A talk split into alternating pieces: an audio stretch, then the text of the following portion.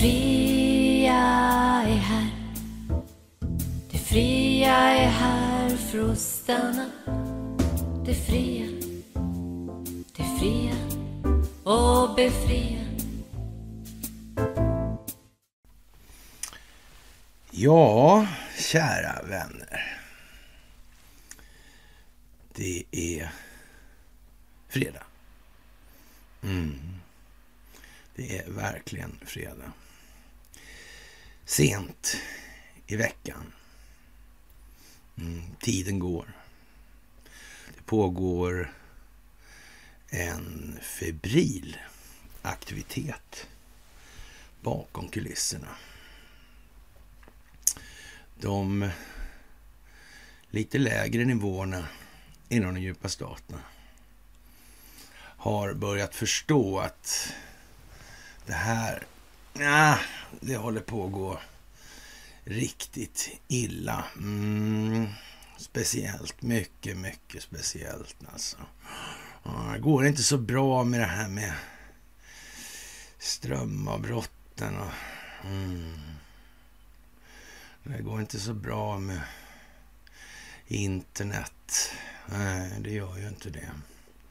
Det där jallarhornet, det, det spelar lite som det vill nu för tiden verkar det som. Ja, ja det är ju speciellt.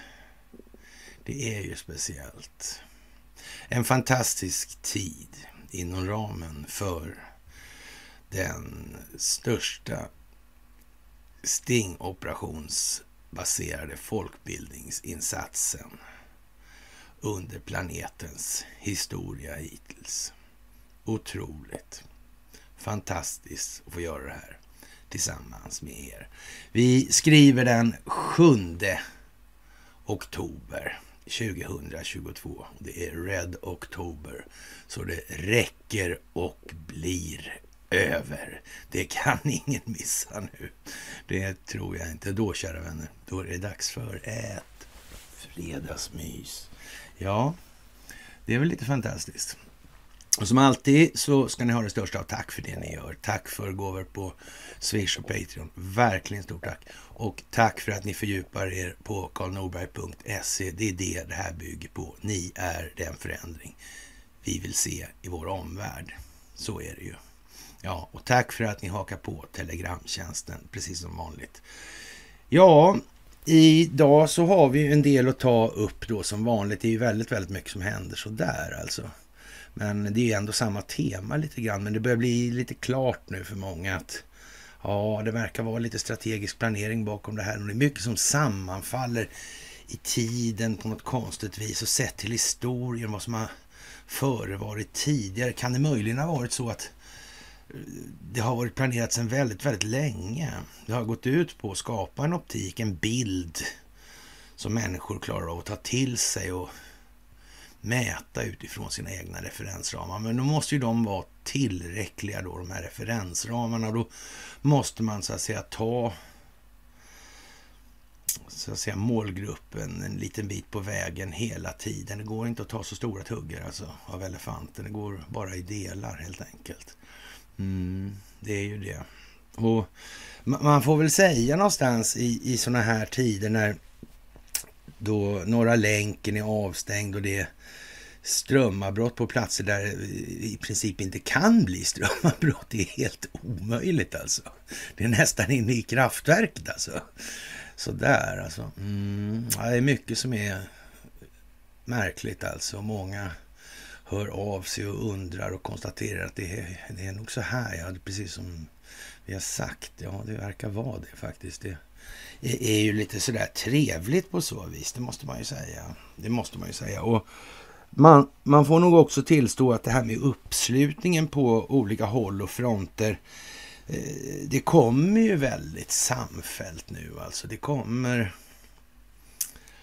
beröringspunkter och kopplingar ganska högt upp då i samhället och det kommer så att säga ända ner i de kretsar där man absolut inte förväntar sig någon sån här stor och utpräglad förståelse för den här typen av frågeställningar som vi ägnar oss åt. Det är också väldigt eh, signifikativt. Det konvergerar alltså. Fantastiskt. Och eh, ja, vad ska vi säga? Saabs teknikchef, han är glad och stolt över att bidra till Ukraina. Och jag vet inte, det är klart att i det läget så, så, som han sitter så, ja, då är det ju som det är helt enkelt. Han är ju då stolt att tjäna money money till häradshövdingen, det vill säga det militärindustriella komplexet alltså. Mm.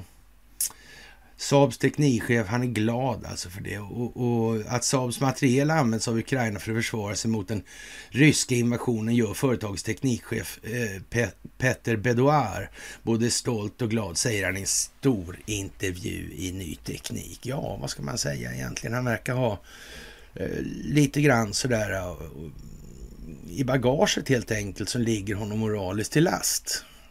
Annars skulle han inte, det, det verkar inte vara någon bra grej att säga just nu, alltså med hänsyn taget till vad som komma skall. Mm. Eller också så spelar han med, för det kan vi inte nog poängtera det här. Det måste finnas människor som spelar dubbelt även inom den djupa staten nu, annars kommer man liksom aldrig åt det här på något bra sätt. Nej, det gör man inte. Så det gäller även då i Ryssland, det gäller även i Kina, det gäller även i Turkiet.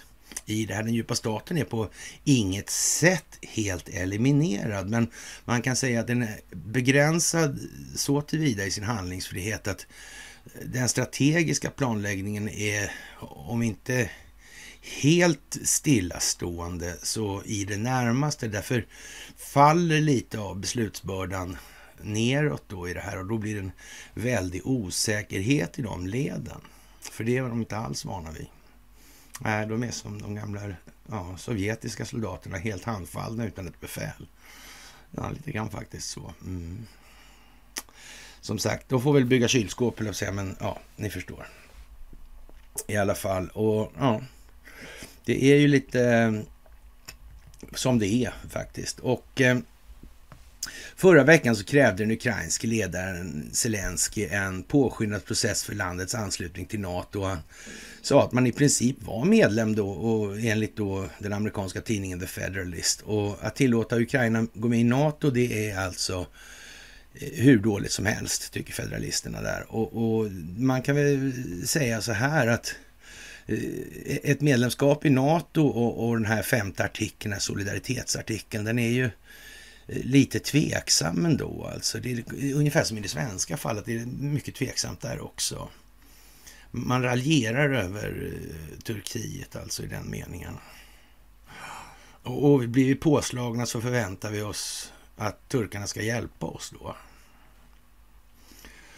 Ja, det är väl så där kanske, men eh, lite överdrivet kanske att förvänta sig det tycker man. Eh, men vi, är det något på vis så att det präglar det eh, det svenska kynnet. Vi är ju lite bättre och finare så det är klart att de andra kan ställa upp och offra sig för vår skull alltså på något vis. Våra liv är ju lite bättre, lite mer värda och det, det ser man ju på grund av att vi, det är vi som delar ut de här fina priserna i alla viktiga saker, eller alla viktiga ämnen.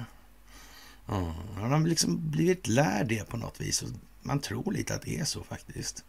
Mm. I verkligheten är det inte så. Nej, ett liv är ett liv alltså. Det finns inga 1,2 eller 0,9 liv alltså. Det gör inte det. Och, och, det där är naturligtvis oerhört svårt då eh, för många människor att ta till sig att vi är liksom inte mera värt än en arab liksom. Nej, varför skulle vi? Kan man ju undra. Var får man den idén ifrån överhuvudtaget? Det, det är någon form av, jag vet inte, högfärd eller? Ja, det tyder ju inte på någon större eh, nivå av själslig bildning i alla fall. Det här med självet och självrannsakan, självbild och självkänsla kanske framför allt i den meningen då. Jag tror att det är någonting som må många människor i det här läget när självbildsrevisionen nu är, har halvvägs stigit in i Moder Sveas boning. Mm. Då är det nog fan dags att börja alltså. Mm, faktiskt. Och vi får ju naturligtvis de här eh, nyheterna serverade av en anledning. Det är för att eh, det ska bli just så här. Det här är planerat under väldigt lång tid med väldigt stor noggrannhet och precision, skulle man kunna säga. Och ja, vi har ju sagt tidigare att vi kommer ju ner ganska snabbt då. Ja, eh, enkelt sagt då till, till, till kriget mot terrorismen till exempel. Och så kommer vi traska vi ner på 90-talet. Och frågan är om inte det här med eh, bankerna där, om inte det har varit i säck innan det kommit på sig lite grann. Det skulle det kunna ha varit faktiskt. Mm. Vi återkommer till det också alltså. Ja, som sagt, det är ja, spel för öppen ridå nu helt enkelt. Och när alla måste kunna förstå men fortfarande inte gör det då så, kommer det i Aftonbladet då att eh, Rysslands krav på Sverige i det här var konstigt det här med Nord Stream alltså. Ryssland kräver för att vara med i utredningen av Nord Stream-läckorna skriver Expressen. Ja, vilka tokingar, va? Alltså, var deras pryl det eller är, är den där prylen som deras gas åker i alla fall? Ja. Och de ville vara med. Vem är det som har mipplat med det här egentligen? Ja, ja. ja. Det kan man ju undra kanske. Den ryske premiärministern Mikhail Mishustin eh, ja, skickade under gårdagen ett brev till statsminister Magdalena Andersson. Den 6 oktober inkom ett brev från den ryske premiärministern Mikhail Mishustin till statsminister Magdalena på begär, med begäran om att ryska myndigheter och företaget Gazprom skulle engagera sig i den svenska utredningen. Brevet bereds för närvarande inom regeringskansliet, skriver UD i en kommentar till tidningen. Ja, är inte det där konstigt alltså? Mm. Vad är det här egentligen? det är någonting som är ruttet i Danmark sa man ju, men jag vet inte om det är lite ruttet på andra håll också kanske. Det skulle kunna vara så. Nu är det ju så att den djupa staten finns ju inte. den finns bara utomlands överallt. va? Mm, precis. Och, och, är då så att säga ja, patologiskt beroende av telekominfrastruktur och kraftförsörjning för sin kontroll. Va? Men som tur är så finns det ett ärligt gäng alltså som håller i de där bitarna. För hela jordens väl och ve. Ja, om man säger som så, om man inte tog med det i den strategiska planeringen initialt i allt det här, ja, då gjorde man bort sig. Alltså, då sket man en lök stor som en pumpjävel. Alltså, ja. Mm, mm, mm. ja, det var stolgångstöjning en masse alltså. Jaha, och eh, det går ju så där i Ukraina då och en ukrainsk överste eh, dog visst i Cherson-regionen här och det blev just känt och var ja, en högre officer vid den ukrainska militära åklagarmyndigheten som dödades häromdagen, då, först, eller första oktober. Då. Och då likvider, likviderades justitieöversten Vitali Stadnik. Ja, men vem är det som gör de här grejerna egentligen? Mm. Det är ju det alltså. Ja, det är ju Vladimir Putin hela tiden, det vet vi, för det såg vi se i tidningarna. Men, men rent hypotetiskt är det bra kanske att klarlägga det ordentligt då. Innan man börjar skräna om och slänga kärnvapen i skallen på varandra. Det kan ju vara en fördel alltså. Mm. Men det här med, med mediernas roll, jag vet inte. Spelar det någon roll egentligen vad någon säger när medierna håller på som de gör? Det gjorde inte det med Eh, vad ska man säga, elektorsvalet i USA då till exempel. Det var ju så att han utropades till resident då. Innan det här var klart på något konstigt vis. Ja, märkligt det där. Mm, verkar precis som att det är, får inte säga, planerat. Ja, faktiskt. Och, och sett till vad som har hänt då under tiden sedan dess då. Mm. Då ser det verkligen märkligt ut. Verkligen, verkligen märkligt ut ser det ut faktiskt. Jaha, och eh, ja, när man då i amerikanska medier då tror att det alternativmedier då tror att det kan finnas andra länder än Kina som har interfererat i det amerikanska presidentvalet 2020. Då har det väl gått lite långt. Man har konstaterat att den val, valinformationen har ju hamnat i Kina då, som vi sa Eh, typ eh, för hundra år sedan. Då. Men det visar sig att den har ju faktiskt gjort det också. Jäkla konstigt alltså. Mm, det var ju konstigt. Man vet ju aldrig riktigt hur, vad det kan bero på, men, men ändå alltså. Lite trevligt sådär. Och vilka det är det kan vara? Vad säger kineserna? De säger att det, den senaste tidens tråkigheter och svårigheter beror på att ett fåtal svenskar på ett brutalt vis lägger sig i Kinas handel. Kan de ha det kan de ha det i tanke kanske? Att det kan vara samma gamla vanliga gäng alltså. Som dessutom råkar hand om kraftförsörjningen och telekominfrastrukturen i Amerikas förenta stater till en inte alls obetydlig omfattning. Faktiskt så stor att eh, den firman utgör ett nationellt säkerhetsintresse. Ja, enligt dåvarande utrikesministern och före detta CIA-chefen Mike Pompeo. Han, den där med den där memorandum of, memorandum of understanding gällande clean internet. Mm, han kanske har koll på det också. Jag vet inte. Mm. Det kan ju vara så. Det kan ju vara så. Och det handlar ju också då till stora delar om det här med svenska rättssystemet. Vad är det för någonting egentligen? Det är ju något helt otroligt konstigt alltså. Ja.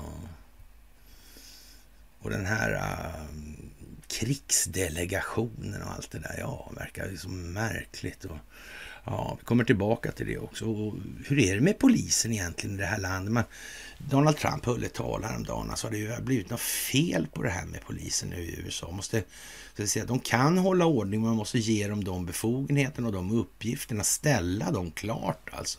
Det här gäller. Det, det här med att ha som svenska poliser, poliser som sitter och smygkikar i datorn på grannar och släktingar och sådär.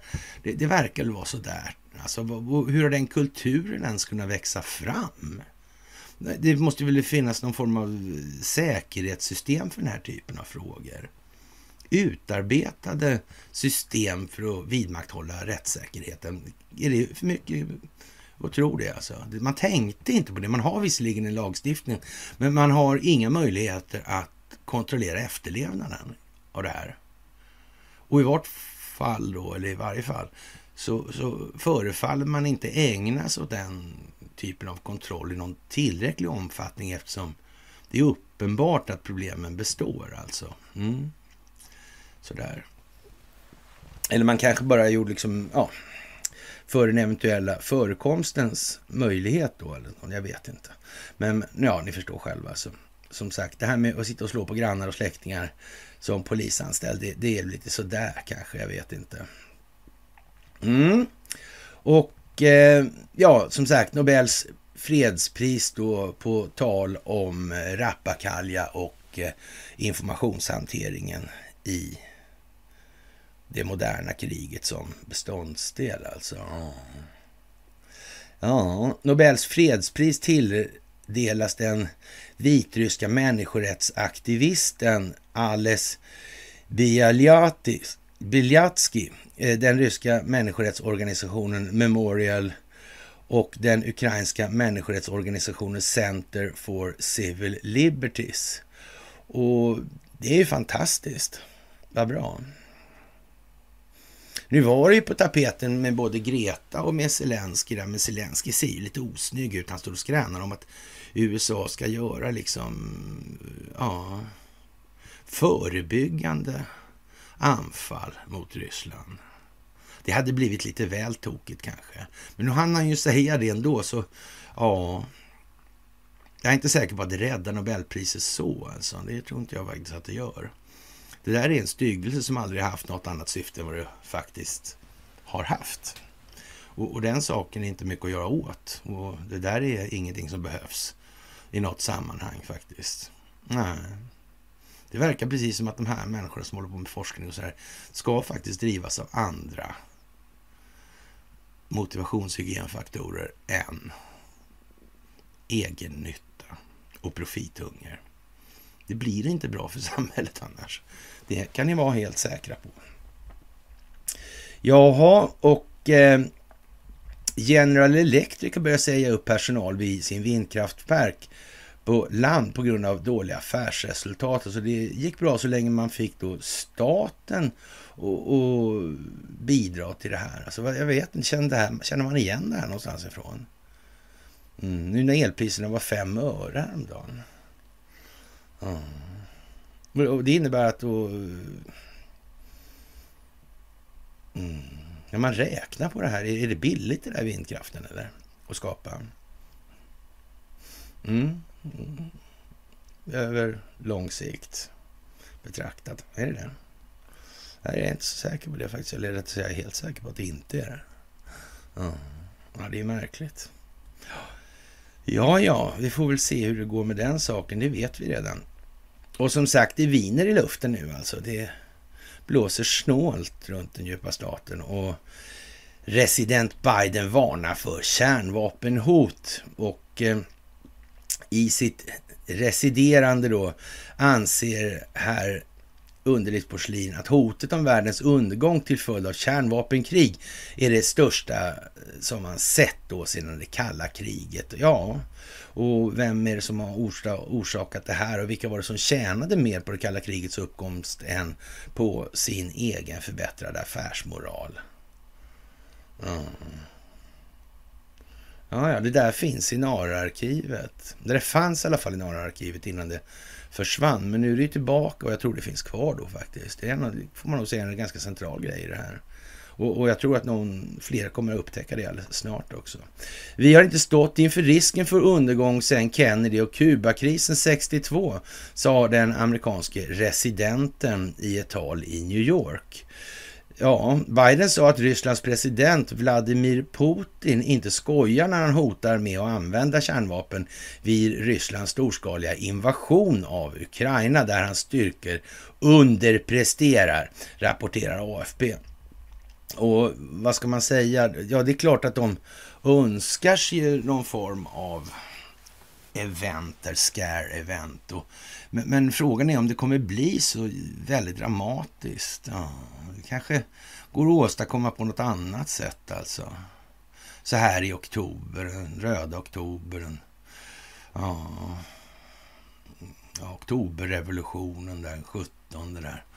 Mm, den där boken. The Hunt for Red October. Han, Mark Ramis, han som spelar av, eh, eller spelas av Sean Connery där. Ja, just det. Mm, James Bond spelar ju han också förresten. Ja, just det. Mm. Ja, ja, han med politiska officeren där som heter Ivan Putin. Ja, ja, ja, ja, ja. ja. Och den där båten då, det var en sån här tajfunubåt alltså. Oj, ja, just det. Ja. Hon hade speciell framdrivning, skulle smyga sig fram. Men skickar man, har man tillräckligt snabba vapen så ger ju det samma effekt så att säga. Ja, det där är lite speciellt alltså. Men det är klart att folk måste upp på tå mer än så här. Det här duger ju inte på det viset. Alltså, så länge folk inte aktiverar sig tillräcklig om, eller omfattning och utsträckning, ja då är det som det är också det här. Det måste man ha klart för sig. Vad som också är som det är så är det situationen inom Credit Suisse alltså.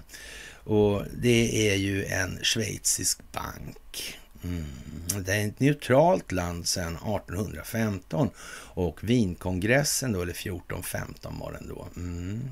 Och San Marino vart också lite neutralt där ja. Mm. mm. Men Sverige är i krig med dem, va? enligt Lasse Vilks i alla fall. Ja, ja, ja, ja. ja. Det där är ju lite udda alltså. Och det, det finns ju lite sådär eh, problem. Man pratar liksom om det här med bankernas bokförda tillgångar och sådär. De består ju alltså av räntebelastade skulder. Och kan man säga så här, vad är egentligen värdet på de här räntebelastade skulderna som tillgångar betraktat? Och om det har uppstått en situation där summan likvida medel, alltså summan betalningsmedel, är en bråkdel av skuldmassan. Det går liksom inte att lösa det här på något vis. Nej, och dessutom är det så att räntorna på de här äh, pengarna eller det här betalningsmedlet eller den här monetära basen, alltså för själva existensen. Dessutom gör att den här finansiella belastningen växer av sig själv. Alltså man får låna till att betala räntorna alltså. För att det här systemet inte ska kollapsa nu. Ja, så kan man prata om Gesara och Nesara bäst fan man vill alltså. Men, men det är lika förbannat så, även om man stoppade in en så att säga sund bas i det här systemet så återstår fortfarande problemet med bankerna och deras enskilda kontroll på betalningsmedel. Vad, vad, ska man göra av det här nu då? Om de har de skuldfordringarna och det här är det absoluta kravet, ska man då eh, stoppa in en sund Hur lång tid tar det innan allting ligger hos bankerna igen då, månntro? Det är ju väldigt svårt att räkna ut det här alltså. Att det kanske inte är någon bra lösning. Den gör liksom att allt sånt här snack om eh, ja, enkla yvighetslösningar så att säga. Allting är redan kirrat liksom. Ja, det är klart att man har planerat för vad som komma skall men, och det här kommer att få tas i delar. Men man ska nog inte inteckna sig för hårt åt eh, sådana vidlyftigheter som man faktiskt kan se direkt att bankernas balansräkningar består, består av en skuldmassa. En räntebelastad skuldmassa. Punkt slut. Mm. Och om det inte finns tillräckligt med likviditet överhuvudtaget för att hantera den här skuldmassan. Mm ja då är det väl som det är kanske. Och, och dessutom då det extra underskott som har skapats av räntekomponentens närvaro. Ja, eh, vid det här laget så växer ju det av sig själv, det underskottet. Så jag vet inte, blir det här bra kanske? Jag tror inte det. Va? Det tror inte jag faktiskt. Mm. Och som sagt, men vi får ju ta det här i delar helt enkelt. Men bokfört värde vid systemisk, systemisk skuldmätnad. Jo, det. Men eh, det kanske är kanske inte är så lätt att hantera det liksom inom ramen för det allmännas psykosociala tillstånd just nu alltså. Vad är mina pengar? Ja, mm. ja men då så. Ja, men då kör vi lite konkurrens här istället, får vi se hur du klarar det. Sådär. Vi tar förresten, vi tar fria kriget som konkurrens, den ultimata konkurrensen. Vi får se hur var och en klarar sig själv istället. Ja, de som kan lycka, lyckas med konststycket och ja, organisera sig på något vis. Det här får man inte ska sitta och vakta ihjäl sig då. då. Mm. Ja, de vinner ju över den ensliga typen i alla fall, så är det ju. Mm. Det verkar inte något bra alltså överhuvudtaget. Det verkar vara en trist människosyn på något vis som ligger till grund för det. Alltså. Ett visst självförakt alltså. Och det är fantastiskt då vilka vändningar som det tar sig allting nu. Alltså det är som det nästan är en slump. Tur alltså. Och tur, det är när omständigheter kommer till förberedelser. Hur lång tid bak ligger de här förberedelserna egentligen alltså? Och ja, vi har ju fått ett eh, lite speciellt eh, förhållande här i Sverige. Med, med, det dyker upp en finansdoldis som inte kanske är något större dåligt för mig i alla fall. Men jag känner honom i verkligheten sådär och har haft med honom rätt mycket att göra i ett par decennier sådär. Så. Och det är mycket en märklig individ det där alltså. Och, och, och det kan väl vara liksom så att det här har nog varit planerat rätt länge faktiskt.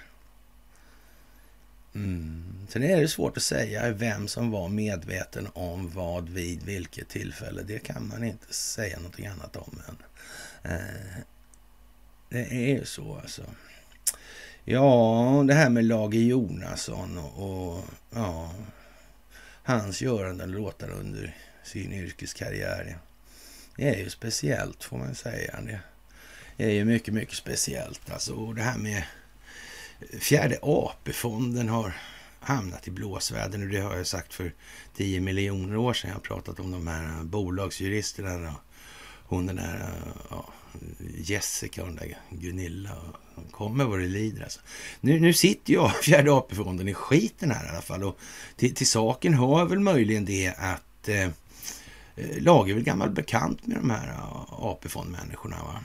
Mm, sådär. Mm, han har väl hållit på lite i den svängen. Så han på något vis känner dem redan sedan tidigare alltså. Och, och ja, det, det, ska man nog inte förbise i det här läget alltså. Det tror inte jag i alla fall. Nej. Faktiskt. Och, och sen var det ju det där som vi sa nyss, det här med 90-talet och, och den där finska riksbanken var lite dåligt skicket av, var de inte det? Jo, jag har för mig det faktiskt. Mm. Det var ju tur de kunde ringa och fråga någon som visste hur man skulle fixa det där. Han åkte ju faktiskt dit. Alltså, då, så. Ja, till och med det. Ja, ja. Ja, han är ju briljant på cigarrplanet som han själv uttrycker saken. Det får man nog ge honom faktiskt. Och eh, ja, som sagt det där med Riksbanken. Eh, ja, det förstod jag nog vad det var på sekunden när jag såg det här, att det här dök upp. Det vill jag nog påstå. Mm. Och eh, idag i eh, Dagens Industri så skriver man så här att eh, det låter kanske hårt, det här är passande alltså, eh, men krascher som den i Urb It då är en del av en naturlig utveckling i en ekonomi. Alla träd växer inte till himlen, i synnerhet när temperaturen sjunker och höststormar drar in. Alltså, jaha, vilken prosa. Ja, Dagens Industri bevakar näringslivet och dess aktörer eh, i såväl eh, med som motgång. Då. Mm. Ja, ja, ja, ja. Mm. Vi kommer alltid att söka svaren till framgång och fiaskon. Vi gör det för att våra läsare vill förstå och lära sig mer om näringslivet och dess mekanismer. Ja, man glömmer ändå den där lilla detaljen med, med vad pengar är istället för, och för gärna fram vad pengar gör. Va? Och, och sen struntar man lite i att eh, eh, vad pengar gör. Det för ändras allt eftersom tiden går beroende på vad pengar är. Och det är liksom eh, ganska så ovillkorligt på en ändlig planet kan man ju säga då om man vill vara lite fin i kanten så här på fredagen och, och mysa till det lite helt enkelt. Mm, jag, tror, jag tror att det är så lite grann faktiskt. Ja, och i den ena vågskålen, den handlar om framgång, brukar det sällan vara problem att få några svar. I den andra vågskålen, där den där motgångar läggs, är det ibland knivigare journalistiskt, då det ofta är förknippat med någon form av misslyckande och alla mänskliga mekanismer som följer med det här då. Nyligen gick statliga pensionsgästen fjärde AP-fonden in i Örbit och Eh, i veckan kom beskedet att bolagets börskollaps, om, alltså bolagets börskollaps, efter att storägaren Lage Jonasson tvingats sälja sitt innehav i bolaget. Och, och, där ska man väl säga så här att Lage är nog inte den sämst strategiskt sinnade människan på planeten. Det tror inte jag. Jag bara liksom sådär, om jag skjuter från höften så har jag lättare att tro att det skulle kunna vara ibland till och med kanske det rakt omvända alltså. Och, och när det gäller sådana här grejer och, och kanske framförallt när det är ja, så att säga, temat aktiebolag inblandat, då är det faktiskt så att han, då verkar han ha på fötterna i alla fall. Jag känner till lite om det här alltså. Ja, ja, kanske lite mer än vad folk tror faktiskt. Ja, och, och, det är ju eh, speciellt alltså. Fjärde AP-fondens innehav i Urbit är förstås en i sammanhanget pytteliten investering för en gigant som förvaltar en stor del av pensionskapitalet hos svenska folket. Men lika fullt är det en investering som gjorts med allmänhetens pensionspengar och det kanske man ska komma ihåg här i den vidare texten. Men är det så att de här pengarna alltid har använts på ett sådant sätt som kan anses det har inte varit inblandat i någon pump and dump för de här AP-fonderna. De har aldrig hållit på med sånt. Nej, nej. Jag vet inte.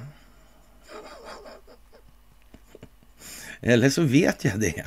Helt enkelt. Det kan vara så också alltså.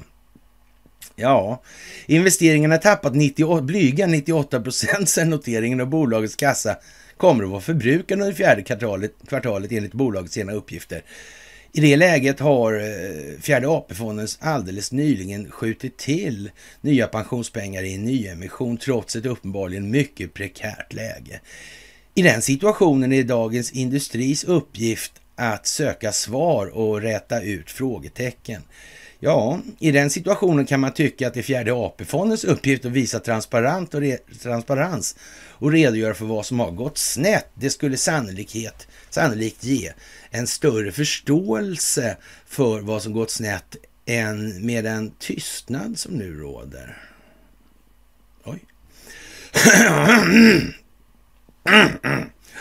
ja. De är inte så snacksjuka alltså. Mm, mm. Genom att berätta skulle AP-fonden kunna förklara att en mycket liten del av fondernas kapital är till för att ta risker som den i Urbit och eh, att det i den typen av bolag inte alltid går som man har tänkt sig. På torsdagen kom ett skriftligt och mycket svepande uttalande om att fonden inte förutsatt olyckliga händelser kring bolagets finansiering och beklagade sig själv då naturligtvis. Och i några intervjuer blir det dock inte på grund av mötestunga dagar och det kan man ju livligt föreställa sig att det faktiskt är i det här. Men eh, ja, vi ja, kommer tillbaka till det här också. Kraschen i Örbit förändrar förstås inte nämnvärt hur framtidens pensioner kommer att se ut. Däremot kvarstår en rad frågetecken om hur investeringar i Urbits nyemission rimmar med myndighetens långsiktiga avkastningsmål och hur fonden hanterar pensionskapitalet. Ja, det är väl frågan det där om de här alltid har använts på ett sådant omdömesgillt sätt som man kanske kunde förvänta sig att de skulle, kunna, skulle göra då. Och, och, jag tror att hela den här soppan är nog, vad ska vi säga, en, en liten blyg fingervisning. Det är bara lillfingret bara sådär som man visar mm, vad det här ska landa i. Mm. Och jag sitter bara och vrålgissar och suttit i, och när jag sagt det här ja, med, med AP-fonden och de här grejerna. Mm. Jag undrar hur mycket strategisk planering det låg bakom olika saker. För länge, länge sedan alltså. Det kan ju ha varit så alltså. Och då är vi ändå då är vi nere på 80-talet alltså. Mm. Mm. Ja, vi vet ju i alla fall, så mycket vet vi ju. Att det blev lite sura miner i Kina där med den här äh, före detta ambassadören som kom tillbaka och blev försvarsminister och kom på den briljanta idén för kinesiska befolkningens väl att ge bort hela kontrollen över telekominfrastrukturen till Ericsson. Ja, det var ju bra. Mm. Och, och, och, då kontrade då den kinesiska del som var lite mer för Kina och lite mindre för globalism. Då kontrade de med att starta då ett bolag som snabbt blev infiltrerat av Ericsson och så vidare. Såna här grejer då. Mm, men man gjorde ändå det medveten om att det skulle ske såklart. Alltså. Mm, det är Huawei vi pratar om här nu. Mm.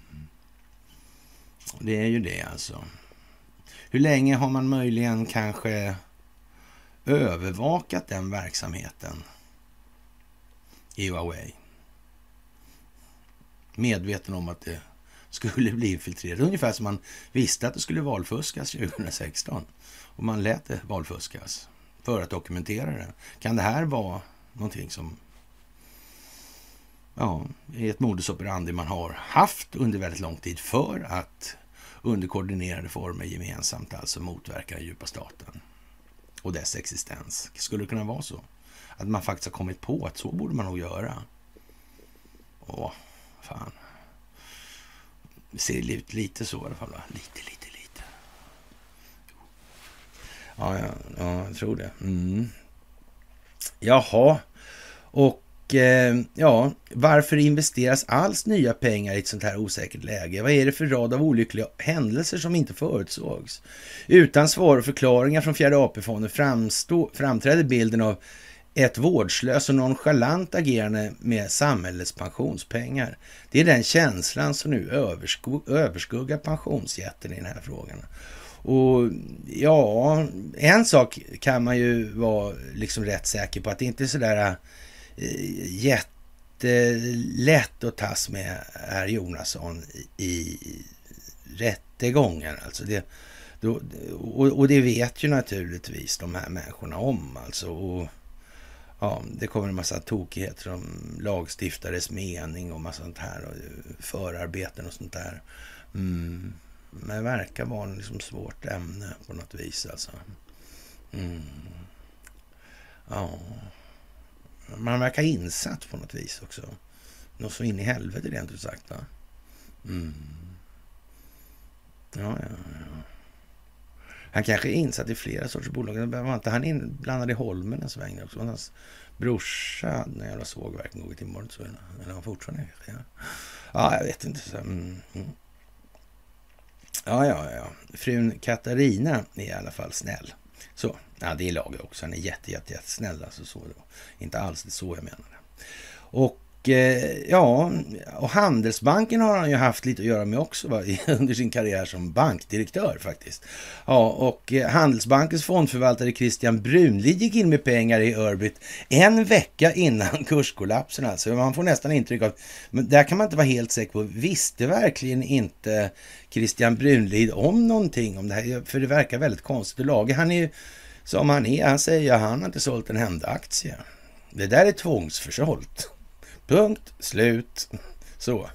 Jaha, ja, då, då är det ju så liksom. Han kommer ju lägga skulden någon annanstans än på sig själv. Det, det, det, tycker man ska kunna se redan nu om man säger som så. Alltså. Och, och någon har ju naturligtvis krattat man ner sig för att hamna i en liten då, så att säga, rättstvist med honom. Det brukar vara det roligaste som många tycks ha företagit sig i livet i alla fall. Inte alls alltså. Nej, nej det verkar värdelöst alltså. Ja, Ja, som sagt, eh, ja.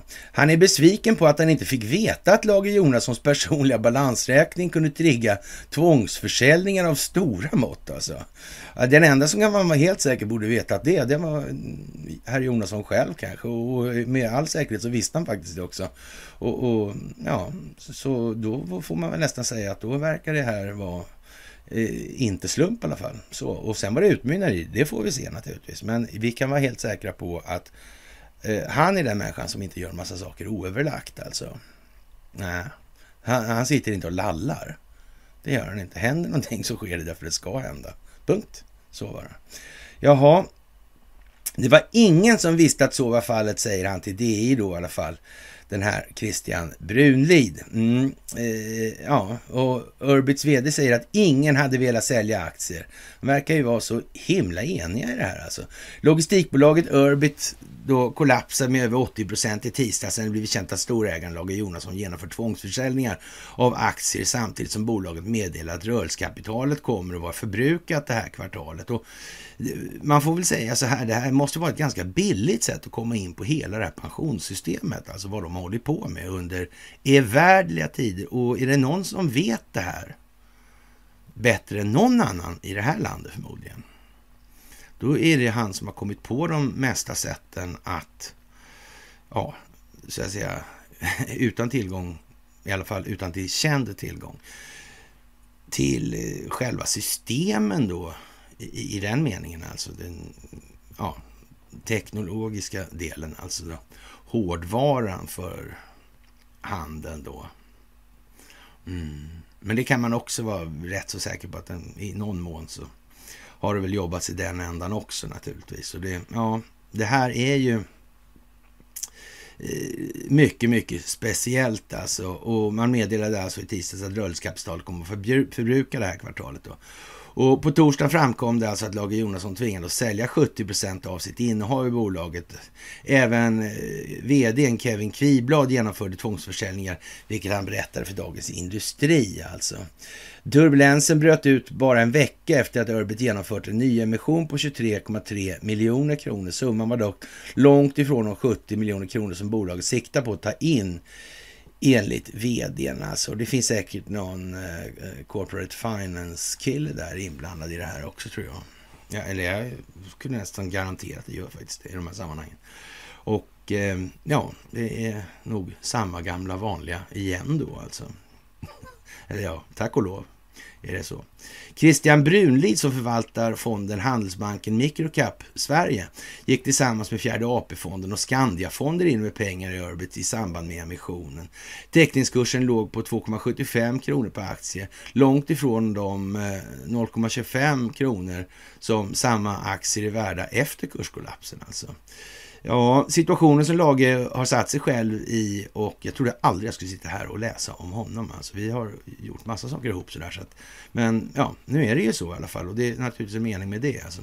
Och bolaget ja, är olycklig i en olycklig situation alltså.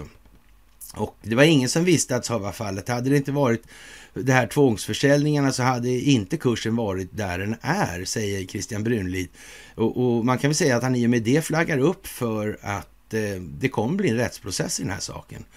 Och Eh, hur känner du inför det här? Då ställde man frågan från DI. Vi har ingen aning om deras personliga balansräkningar, att de skulle trigga igång för tvångsförsäljningar av stora mått, och, och, och, vilket gör mig ganska besviken. Alltså, han tror på bolagets verksamhet och att han inte tvekar till, kring att gå in med nya pengar i samband med emissionen. Och vi visste att det skulle behövas mer pengar inom kort och emissionen var ett sätt att köpa sig lite tid. Alltså, det här är någonting som Eh, pågår bakom kulisserna till stora delar alltså. Och det här kommer att få jättestora konsekvenser för pensionssystemet och vad de har pysslat med i det här. Och det som jag har sagt då återkommande i massa, den fjärde AP-fonden till exempel, AP Fastigheter och det här.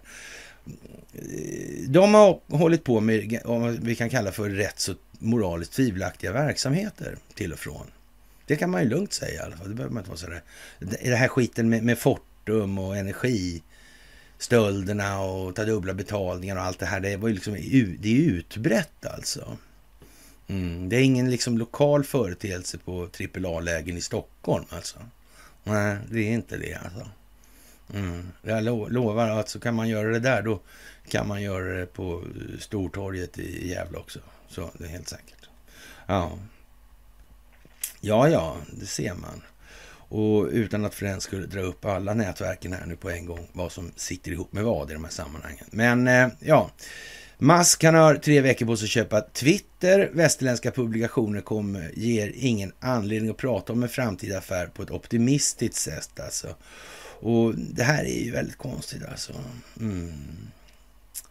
Det är ju verkligen alltså konstigt. Hur, vad ska det bli av det här? Hur är det med den där bolånen? Jag tror jag har sagt det så många gånger så jag behöver inte kanske säga det igen då. Och eh, ja, man får väl eh, säga att det, det ser mörkt ut för ekonomin. Men frågan är hur det ser ut på sikt alltså.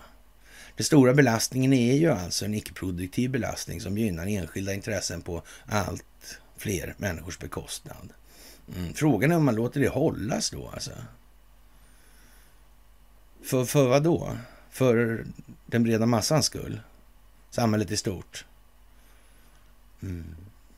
Ja, jag är inte så säker på att man kommer att göra det faktiskt. De flesta människor börjar förstå att det är så här nu. Och tycker att nej, vi ska nog inte ha det mer. Eh, eh, ni kan dra åt helvete. Och, och, för det första, nästa gång det ska vara röstning, eh, då måste vi nog ha namnteckningar på. Jag tror det. Alltså, det måste vara spårbarheter. Det är ju löjligt. Jag måste väl i efterhand kunna för fan säkerställa att min röst hamnade på den plats där jag önskade. Verkar inte det rimligt? Ja, men om inte samhället ens kan tillgodose det fundamentala behovet för valsäkerhet, jag menar, då, då är det väl sådär kanske va? Men vad bra, vi kan ju vara hemliga istället så ingen behöver veta vad någon annan är. Det är, det är det stora problemet med val alltså. Eller? Ja, för inte skulle väl den egennyttige eller det enskilda intresset få för sig liksom att ta kontroll över det där då, då för att gynna sig själv. Det skulle ju aldrig hända bara. Eller hur? Det vet man ju. Lätt alltså. Ja, ja, det, det, får man nog säga är, är speciellt alltså. Och Japan sanktionerar, sanktionerar ryska tjänstemän via frysningar av tillgångar över anslutning av nya regioner alltså. Jaha, vad konstigt. Vad kan det vara för någonting då? Men, men, hur kommer det här sig egentligen då, liksom att Japan gör en sån här åtgärd? Va, liksom, den kan väl inte få några som helst effekter? Egentligen. Vadå sanktioner mot, mot ryska eh, medborgare på det viset? Vad fan spelar det för roll? De här, samma sak med de där oligarkerna där, som amerikanerna. Mm, ja, Putin han blir förtvivlad alltså. Och, och Bill Browder han åker vänstervarv och säger att det, de är liksom Putins lakejer. De betalar 20 procent till honom allt de får in alltså. Mm. Jag menar, man får vara lite svensk om man inte inser att nej, men så kanske inte är. Nej. nej. Ligger Putin, eller Vladimir Putin ligger sömlös för att de här stackars oligarkerna. Mm. Ja, ja, ja, ja, ja. Ja, det är ju, hur kan det få effekter då egentligen? Kan det få det någon, på något vis? Alltså? Hur kommer det sig i så fall? Mm. Kan det vara så att det är lite samma tema i den meningen? Det skulle kunna vara, va? Alltså människor som faktiskt utger sig för att vara någonting, inte är det utan är någonting annat. Vem som är vad i det här, det lär visa sig, men man kan vara helt säker på att ungefär som inkallelseordrarna tycks ha en obehaglig förmåga att hamna hos de människor som bedriver subversiv verksamhet mot Kreml. Mm. Det här med spatialdata och geofencing. Mm. Man kan ha lyssnat länge som fan alltså på det här. Mm. Kan ha plockat ur ja, hur mycket som helst i princip. Jaha, och det här gäller alltså familjerna till Rysslands premiärminister Mikael Mishustin, talmannen för det ryska parlamentets överkammare Valentina Matvienko, säkerhetsrådets vice ordförande Dmitrij Medvedev då, och eh, försvarsminister Sergej Shoigu och andra på sanktionslistan. Här gäller det familjer alltså. Och, och, I alla fall förr då så hävdade vi med viss emfas då att när det gäller Medvedev då så ja, han var vad vi kallade för då en atla, atlantintegrationist då på den tiden. Mm. Vi gav inte två öre för dem där och lika så gav vi inte ett öre för Elvira Nabolina, centralbankschefen. Och hävdade också med samma emfas att det här, den dagen hon är borta kan jag snacka, då händer någonting. Mm. Men hon verkar ändå ha tagit sitt förnuft till fånga i den delen i det här. Mm, vi hade nog en idé om att det skulle gå lite lättare och lite snabbare. Det hade vi nog. Vi var inte riktigt så bra skick på den ryska administrationen som vi trodde då. Mm, naivt också. Ungefär som att tro att alla skulle fatta det här på en gång med en liten story om Ivar Kryger. Man var lite värre än så, ja. Ja, ja. Och eh, ja, det här är ju någonting som verkar konstigt. Alltså. Men Japan är inte de liksom mer den djupa staten med avseende på sitt historiska arv. Ja, hur är det där egentligen? Det här verkar ju vara en jävla konstig åtgärd. Nu är det inte så att det nödvändigtvis behöver vara så att alla de här är inblandade på det sättet alltså. Nej, det behöver det inte vara, för det är blandat såklart. Dummare är de ju inte. Då kan man inte klaga på det ena eller andra. Som kan inte klaga på åtgärden som sådan alltså. De nya sanktionerna riktar sig även mot chefen för Ryssland, Tjetjenien, Rysslands Tjetjenien, alltså Ramzan Kadyrov. Sputnik och RTs chefredaktör Margarita Simonjan och den pensionerade olympiska, pensionerade olympiska gymnasten Alina Kabaeva. Och Japan kommer att frysa tillgångarna för individer från östra regionerna i Ukraina såväl som från Ryssland som är direkt relaterat till anslutning av folkrepublikerna Donetsk och Luhansk och eh, Kherson och Zaporizjzja. Och eh, ja, regionerna, det är som det är. Och eh, mm, det här sa man idag då på en presskonferens. Mm. Det är lite konstigt alltså. Ett förbud mot export av 89 föremål och material relaterade till kemiska vapen till Ryssland trädde i kraft på fredagen. Ja. Hittills har Japan infört sanktioner mot 903 ryska individer, 280 företag och 11 banker. Ja, som sagt. Är det då den djupa statens banker som går klara och alla bra banker? Hur är det där egentligen? Klarar de av att räkna ut det här innan de gjorde den här strategiska planeringen för det här utvecklingsförloppet? De som motverkar den djupa staten, så kan det vara så? Mm. Ja, Japan kommer ju inte så mycket längre än vad de är. Va? De har rätt mycket skuld i balansräkningen på centralbanken. Mm. Den är liksom kraftigt insolvent skulle man kunna säga. Mm. Krogman han fick Nobelpris tack och lov. Alltså han som införde Abenomics. Mm. Det var ju det ja. Det var ju det. Ja, fantastiskt alltså.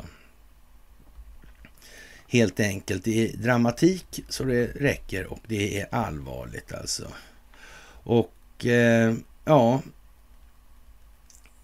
man, man ger ju då naturligtvis ett sken då för att då istället att eh, Japan och andra är då redan vasallstater i den djupa staten och så vidare. Och, och, man har ju så att säga tvingat fram det här genom den djupa staten i respektive land när man gör de här grejerna. Vad ska de göra då? Ingenting. de kan ju inte göra, då får de göra sådana här grejer istället. Mm. Ja, vad glada de ska bli i de egna leden när de upptäcker det då. Det blir eh, stridsmoral på topp eller? Eller kanske inte? Nej, eh, ungefär så. Va? Ja. Och eh, ja, massövervakningen är som sagt här då, då och staten driver på. Och hur ska man annars komma åt den djupa staten i det här? Det gäller att kapa massövervakningen givetvis. Det är ju vad det här handlar om. Mm. Och sen spelar det här på ett sätt som motverkar den djupa staten långsiktigt. Mm. Det är det modus operandi vi ser framför oss spela ut sig. Dag ut och dag in i en allt mer intensiv och samtidigt växande omfattning. Och nu är det fredagsmys, ja. Ja, ja, ja, ja, ja. Det är ju lite käckt helt enkelt. Och Sverige får bakläxa av eh, en EU-rapport när det gäller svensk e-förvaltning och vi måste prioritera digitaliseringen. Vad har vi prioriterat då i Sverige eftersom man säger sådär? Mm. Fast å andra sidan, hur ska det gå för EU egentligen? Mm. Ja, hur ska det gå för Sverige? Mm, kan man fråga sig. Ja, ja, mycket speciellt. Och eh, ja, det är oktober och det är Hunt for Red Oktober och eh, jag tror det är 23.15 på TV4 ikväll så tror jag den här filmen går då. tänka sig, tänka sig, tänka sig. Där ser man, där ser man, där ser man. Då finns det ju ett antal scener man kan titta på. Speciellt slutet är väl ganska bra där, va? N när, så att säga, Sean Connery och den här Ryan då diskuterar anledning till det här och vad som kan bli utfallet av det här och vad som var syftet med den där ubåten och så vidare. Och så kan man då dra parallellen till vad som sker nu då. Så kan man ju försöka tänka sig, det verkar det vara likt det här lite grann eller inte alls? Nej, nej. Och som sagt, eh, man har nu alltså en jättestor ubåt i Ryssland, alltså världens största alltså. Och den kan ha den här fantastiska torpeden Poseidon, det här domedagsvapnet eller kraken kanske, jag vet inte hur vi ska formulera. Det blir lite som det är va. Och Poseidon äger och sådär alltså. Mm. Ja, men, sådär. Det är lite speciellt alltså. Och eh, den här Belgorod är alltså på driven. Ingen vet var den är. Det är extra hemligt också då. Mm. ja, ja. Som sagt. Och som sagt, det är ju trevligt i alla fall att det kommer massa sådana här bilder och sånt. Och, och som sagt, det, ja.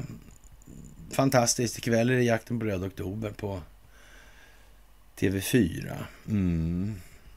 Det är lite som det är, va? kan man tycka. Och ja, 75 procent av amerikanerna stöder Irans kärnvapensamtal. Man vill inte ha någon nukleär konflikt på halsen. Nej. Kanske man väger in det här nu då med vad Zelenskyj håller på med och vilka pengar det kostar den amerikanska befolkningen, alltså skattebetalaren. Mm, kan det vara en metod och, och så att säga, väcka opinion i de här sammanhangen? För själva kriget verkar ju vara lite konstigt det där. På hela taget. Ja, jag vet inte. Vi får väl se. Som sagt, flera ubåtsbilder med två, på två stycken Typhoon-ubåtar som tidigare var då världens största ubåt. Det här är rätt så rejäla pjäser alltså. Mm.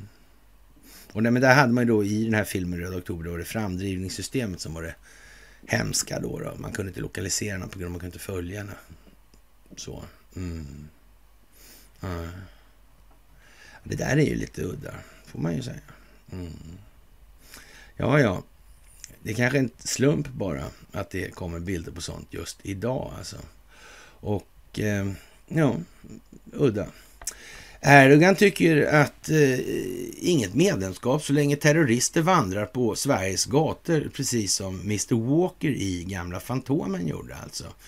Ibland såg han på sig vanliga kläder och gick som en vanlig man då alltså. Mm, president Recep Tayyip Erdogan säger på torsdagen att Turkiet kommer att fortsätta neka Sverige NATO-medlemskap till dess att kravet på en hårdare svensk hållning mot terroristorganisationer uppfyllts. Alltså. Och Eh, ja, det verkar precis som att han tycker att Finland är lite lättare i, i den delen. Alltså de håller inte på med samma, eh, vad ska man säga, interaktioner mm, geopolitiskt som Sverige håller på med. Det. Nej, det verkar inte alls vara så alltså. Eh, det är liksom någon form av inkubator för olika former av extremism alltså. Mm. De här svenska vidlyftigheterna i vartenda jävla land som finns, alltså det verkar vara lite speciellt alltså. Ja. Det får man väl eh, nästan säga att det är väl inte särskilt konstigt att han inte lämnar något besked i den här frågan. Han får ju ingenting gjort. Det görs inga utfästelser, så vad då?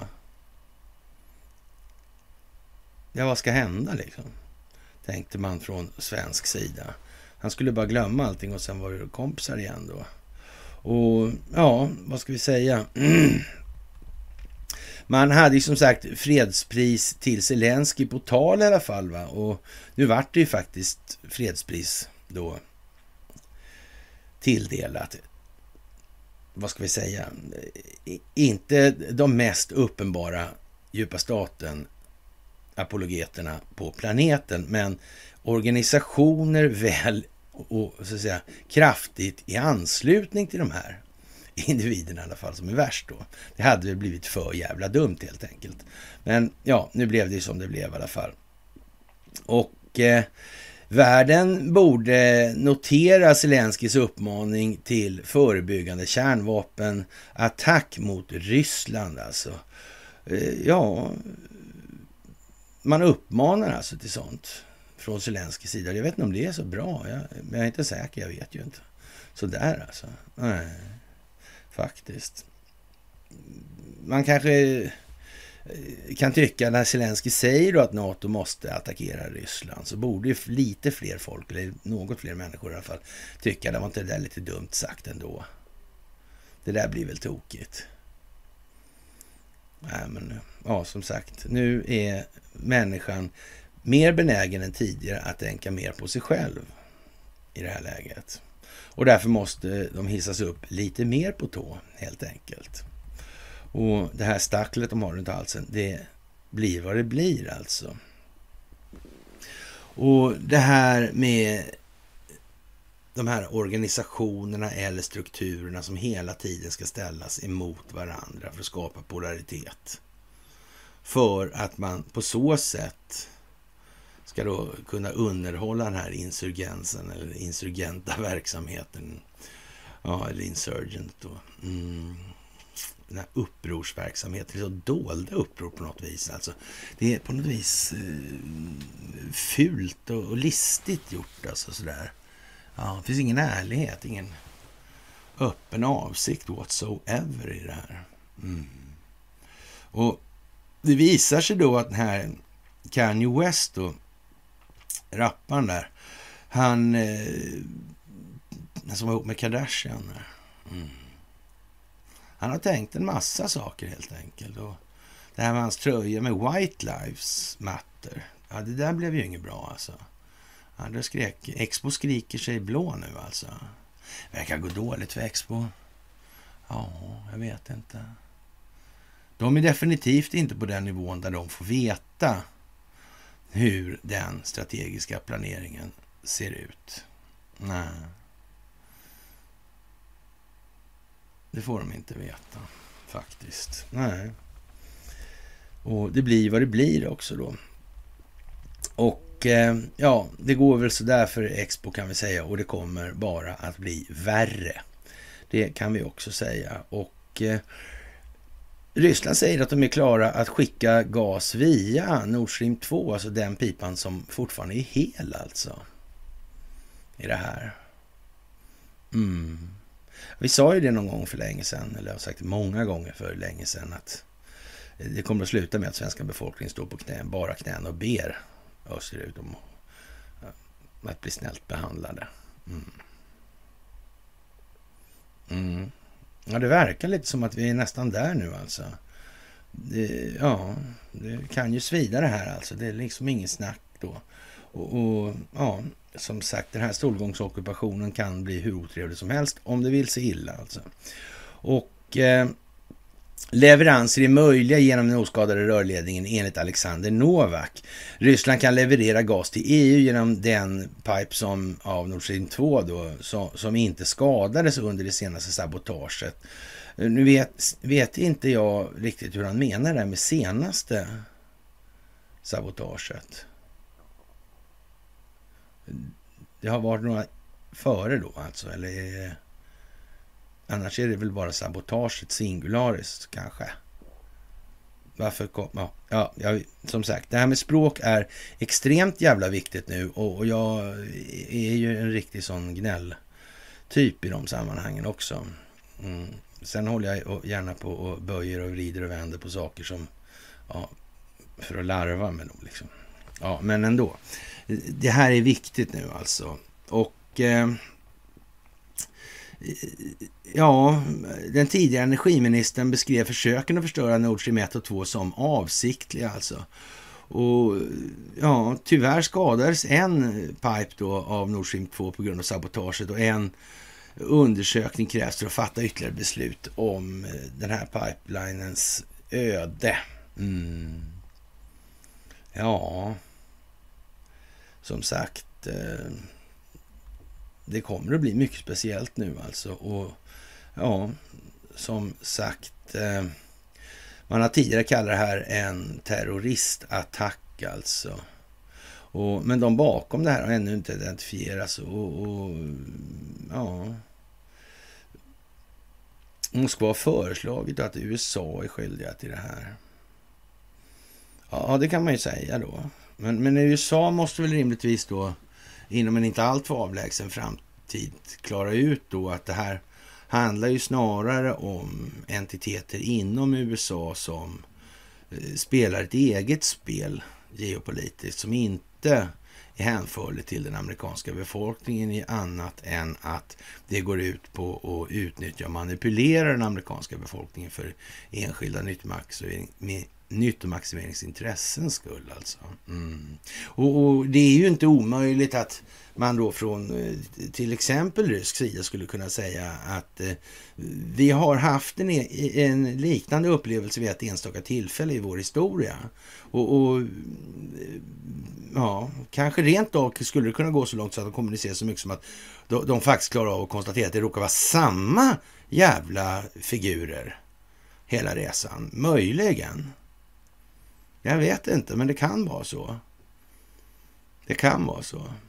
Mm. Eller också kan det ju inte vara så naturligtvis. Allting var en slump. Men i alla fall. Och ryssarna kommer ju naturligtvis att eh, ge chansen till alla som vill ha den. Och ta den. Mm. Och ställa sig upp och göra det rätta. De vinner ingenting på jävlas. Och en annan sak som eh, jag blev ja, så att säga, uppmärksammad på igår, det är ju det här att många människor tycker den här historien, eller så att säga, den hypotesen med att det här med ja, abolitionsbegrepp och, och, och krigsdelegationer och såna här grejer och det här eh, spelet som man har gjort med SD och så vidare, Morgan Johansson och de här prylarna som håller på nu. Mm. Ja, fan vet alltså. Vad är det här för någonting egentligen? Mm. Eh, är det så att den djupa staten finns eller också det är det gamla vanliga alltså? Är det så? Eller är det ju inte det alltså? Och för om det är så att den finns någonstans, då kan man ju tänka sig att den finns på kanske fler ställen man inte upptäckt det riktigt än bara. Uh, det, det, där är ju konstigt alltså, att det verkligen... Mm. Som sagt, jag vet inte om man, man ska... Eh, ja ens ta människor på allvar som inte ser det. Men i alla fall, då, de blir oroliga i alla fall människor då. Man säger så här, men vadå, då, eh, ja, amerikansk militärlagstiftning, så jävla amerikaner, jävla komma hit imperialistsvin och så. Nu är det väl så här kanske ändå att ja, fortfarande då handlar det väl om den djupa staten. Det handlar liksom inte om reguljär militär verksamhet, utan de handl det handlar ju om att de har utnyttjats mot sin ja, så att säga, mot bättre... De, vi har inte vetat helt enkelt alltså vad det här har handlat om. Det är precis som svenska FN-förband och, och militära reguljära enheter alltså. Det, man har inte förstått på det viset. Därför har man agerat som man har gjort också i många fall. Och, och, sen är det klart att det finns ju naturligtvis även militärer som, som inte till någon liten omfattning saknar prestanda intellektuellt för att hantera den här typen av frågor. Alltså det, så alltså. Mm. Men då kan man dra det här då för att man inte ska tro då liksom att det här kommer att bli eh, något jävla... Eh, någon koloni då till, som Delaware till exempel. men, sådär, man, får, man får tänka sig så här faktiskt. De här konstitutionalisterna alltså. Varför skapades den amerikanska konstitutionen i grunden? För det är ju den som allting bygger på i det här. Den här stingoperationen, den bygger på den amerikanska konstitutionen och dess möjlighet att hålla streck för de prövningar som nu ställs på de här juridiska formuleringarna. Mm. Vad var lagstiftarens avsikt egentligen, mening i de här sammanhangen? Och där har de ju många människor som är så att säga skolade i den delen. Vi har väl kanske i, i de sammanhangen, åtminstone när det gäller aktiebolagslagen och de här prylarna, då, då, då har ju vi då företrädesvis några få experter på det sättet. Och en expert har just dykt upp då i Dagens Industri i ett sammanhang som, ja, det är jättekonstigt. Sådär alltså. Det kan man ju säga alltså. Ja. Bara en sån sak liksom att finska riksbanken ringer när de har problem. Bara det är ju konstigt. Har inte de någon på BIS eller IMF eller något sånt som de kan ringa till? Mm. Mm. Det är ju konstigt. Eller så är det inte så konstigt. Mm. Det är väl inte det kanske. Ja, ja. Som sagt, det finns massa rövarhistorier om det där också. Den här Art Levit var här en gång i tiden. kan vi dra vid något tillfälle. ja, ja, det kan man ju säga. Jaha, det moderna kriget består till 80 procent av informationshantering som ni vet. Så det här innebär eh, ja, även fake news för att styra individers tankar. Opinionsbildning med andra ord. Har opinionen med det kan du göra vad du vill och har den inte med det kan du inte göra ett sketnoge. Noge då, alltså sketnåge heter det väl då på ja, dålig svenska helt enkelt. Och eh, ja, det här är ju, eh, vad ska man säga, lite larvigt då. Och Mm. om eh, man i tyska tidningar nu till exempel avfärdar falska ukrainska påståenden om rysk tortyr, alltså en låda med tänder som Kiev visade upp för att skylla Moskva för grymheter, alltså man drar ut tänderna som tortyr alltså då. ja, det visade sig vara en del av en lokal tandläkares samlingar då. Men alltså,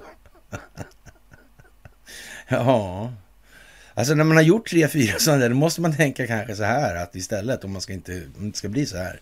Ja, även om det här är så lite tragiskt komiskt på det viset så kanske man, man eh, måste förstå liksom någonstans, men fan, de verkar ha planerat ändå. Alltså nu ska vi ska akta oss göra och göra det som vi vid första infallet tycker verkar så där himla bra. Men det är återigen, det här går ju ut på att begränsa handlingsfriheten och har ingen, inte ens tid till eftertanke alltså. De har blivit offer för omständigheter, alltså och sina egna känslogrunder och värderingar sedan länge tillbaka. Och den här utvecklingsriktningen har varit ovillkorlig jätte, jätte länge tillbaka. Mm. Det är bara frågan om hur lång tid det ska ta innan man identifierar vad som är den gällande verkligheten och vad som måste ske och varför hela tiden nu. Det här är ju bara som det är nu. Hur många fler kommer att hittas i det ockuperade Ukraina och, undrar man då. Och, och, ja, det är ryska trupper som har begått alla grymheterna. Men enligt Bildt tillhör alltså tänderna tydligen patienter hos en lokal tandläkare. Inte eh, några ukrainska tortyroffer alltså. Det, ja, det där är ju lite speciellt. Varför gör man sånt där alltså? Mm. Och som sagt, de här konstitutionalisterna, de vill slå sig loss, vad det jag skulle säga. De vill ju alltså så slå sig loss från kolonialväldena. De vill inte ha några nya. Och man skulle väl kunna säga så här att eh, är det enda landet som de möjligtvis skulle kunna tänka sig ha, skulle jag vilja påstå, det är ett givet land för att hålla koll på det. Ja, sådär. Att det inte händer igen, alltså det har ju hänt i några hundra år och hela världen tycks vara enig om att det var inte särskilt lyckat. Så alltså. Ja, och, och någon annan metod finns inte då. Så det, det blir liksom någon form av internationellt fögderi en tid. Det bara är så, det måste bli det. Vem som är initierande i den delen, det kan man ju möjligtvis låta vara. Men, men sannolikt är det väl så att vi måste ha hjälp helt enkelt, för det är yttre hotande omständigheter och hej och liksom. Mm. Det är ju det. Det ser mest rimligt ut just nu helt enkelt. Ja. Och eh, det är ju lite sådär, många tycker det är obehagligt. Men det blir bra alltså. Det måste bli bra på det sättet. Vi kan inte ha det som vi har haft det nu. Och ja, man får väl stödja Svenska Amerikastiftelsen. ja, ja, ja, ja, ja. Googla lite på det där så. Sådär. Mm. Jaha, och eh, Taipei varnar eh, Kina för att kränka luftrum och så här. Och det här med One China är ju vad det är då. Mm. Och ja, varför har inte eh, Kina har inte rätt att försvara sitt territorium som de andra har gått med på att de ska försvara. Då, då ska det där slås loss alltså. Mm. Ja, konsekvensens namn är vad den är i de här sammanhangen. Det är ju inte ens löjeväckande faktiskt. Och eh, det kommer att rulla där vi har sagt att det ska rulla. Och, och, det finns liksom inte så mycket att diskutera om ens i det här. Och eh, som sagt, den här Nord Stream-ledningen finns ju kvar så tillvida. Mm. Ja, det blir ju spännande. Sådär. Mm. Jaha, och det här med språket är ju då eh, faktiskt eh, ja, vår främsta metod att kommunicera på. Det är ju så. Ja, flera av språkets lyssnare är på då Sveriges Radio har fått intrycket av att vårt språks grammatik var mer komplex av, eller avancerad för är det korrekt alltså? Hur kommer det sig att an analfabeta medeltidssvenskar hade ett behov av fler kasus än vi har idag? Alltså, när pikade den svenska grammatiken och var som mest komplex? Finns det några teorier om hur snabbt språkliga förändringar kan gå? Till exempel hur snabbt ett oregelbundet verb kan ändras och få regelbunden böjning. Om vi backar 700-800 år, hur sa man då i Sverige jag är och vi är och vilka mekanismer låg bakom att pluralformerna för verb ibland försvann ur svenskan? Ja, det kan man fan fråga sig. Vilka mekanismer kan det vara? Den som kontrollerar språkvården gör ju det med ett visst givet syfte. Så är det i alla fall. Det är helt ovillkorligt. Mm. Och frågan är vilket syfte det är. Inte skulle väl de vara så moraliskt förtappade bland de enskilda vinstmaximeringsintressen att de inte satte samhällets väl och ve först, främst. Eller skulle någon jävel komma på det, tro? Jag vet inte. Ja, jag vet faktiskt inte. Vilka exempel finns på historiska språkförändringar som har lett till högre språklig komplexitet? Ja, Velander där, skriv kort, skriv rak, skriv enkelt, skriv riktig svenska, korta. Tänk kort, tänk rakt, tänk enkelt. Tänk riktigt svenskt. Men det är väl gulligt, är det inte det? Ja, det där är ju märkligt alltså. Och det här måste ju så att säga ta vid nu, det här, den delen av folkbildningen. Det handlar alltså om att formulera sig i en terminologi eller med en terminologi och med en prosa som faktiskt ger högre verkningsgrad i målet om man använder artilleritermer då. då. Ja, sådär. Och eh, ja, som sagt. Eh, I eh, Erdogans-sammanhanget då så, så, så, säger han ju som sagt det här med Sanna Marin alltså. Och, och, det där är lite komiskt alltså. Det är lite komiskt, måste jag säga alltså. Sanna Marin, hon vill ju bara ibland vara glad och vara ute och dansa och såna här grejer. Och ibland är hon ute och dansar lite hit och dit alltså. Och, och så att säga, man, man får ju nästan intrycket av att den finska underrättelsetjänsten eller säkerhetstjänsten där var fan lite slarvig ändå alltså på något vis ibland. Ah. Sådär. Ja, ja, ja. Mm. Jag vet inte hur det kommer koka ihop det här på slutet, men... Ja. Hon var väl ute med någon gangster där någon för ett tag sedan? Var inte det? Eller för detta gangster i alla fall. Mm. Hon avtjänar straff nu. Mm. Ja, ja, ja. Var det inte så? Det var någonting med Solvalla. Eller? Lattjo. Mm ja, ja, det kan man ju säga. Jaha, Erdogan väntar på den nya statsministern, säger han. Och, och det som sagt det är ju som det är med den saken. Och, och vi kan väl vänta till Godot kommer om så är fallet. Det lär inte hjälpa om vi säger som så alltså. Jaha, och Eh, Kinas ägarskap av amerikanska landsbygden där, alltså hur stora delar är det här? Eller varför, varför försiggår den här typen av kampanjer om att det här är så enormt hit och dit och så vidare? Det verkar ju mest ägnat att skapa motverkande krafter mot den typen av... Eller hur? Det verkar konstigt. Ja.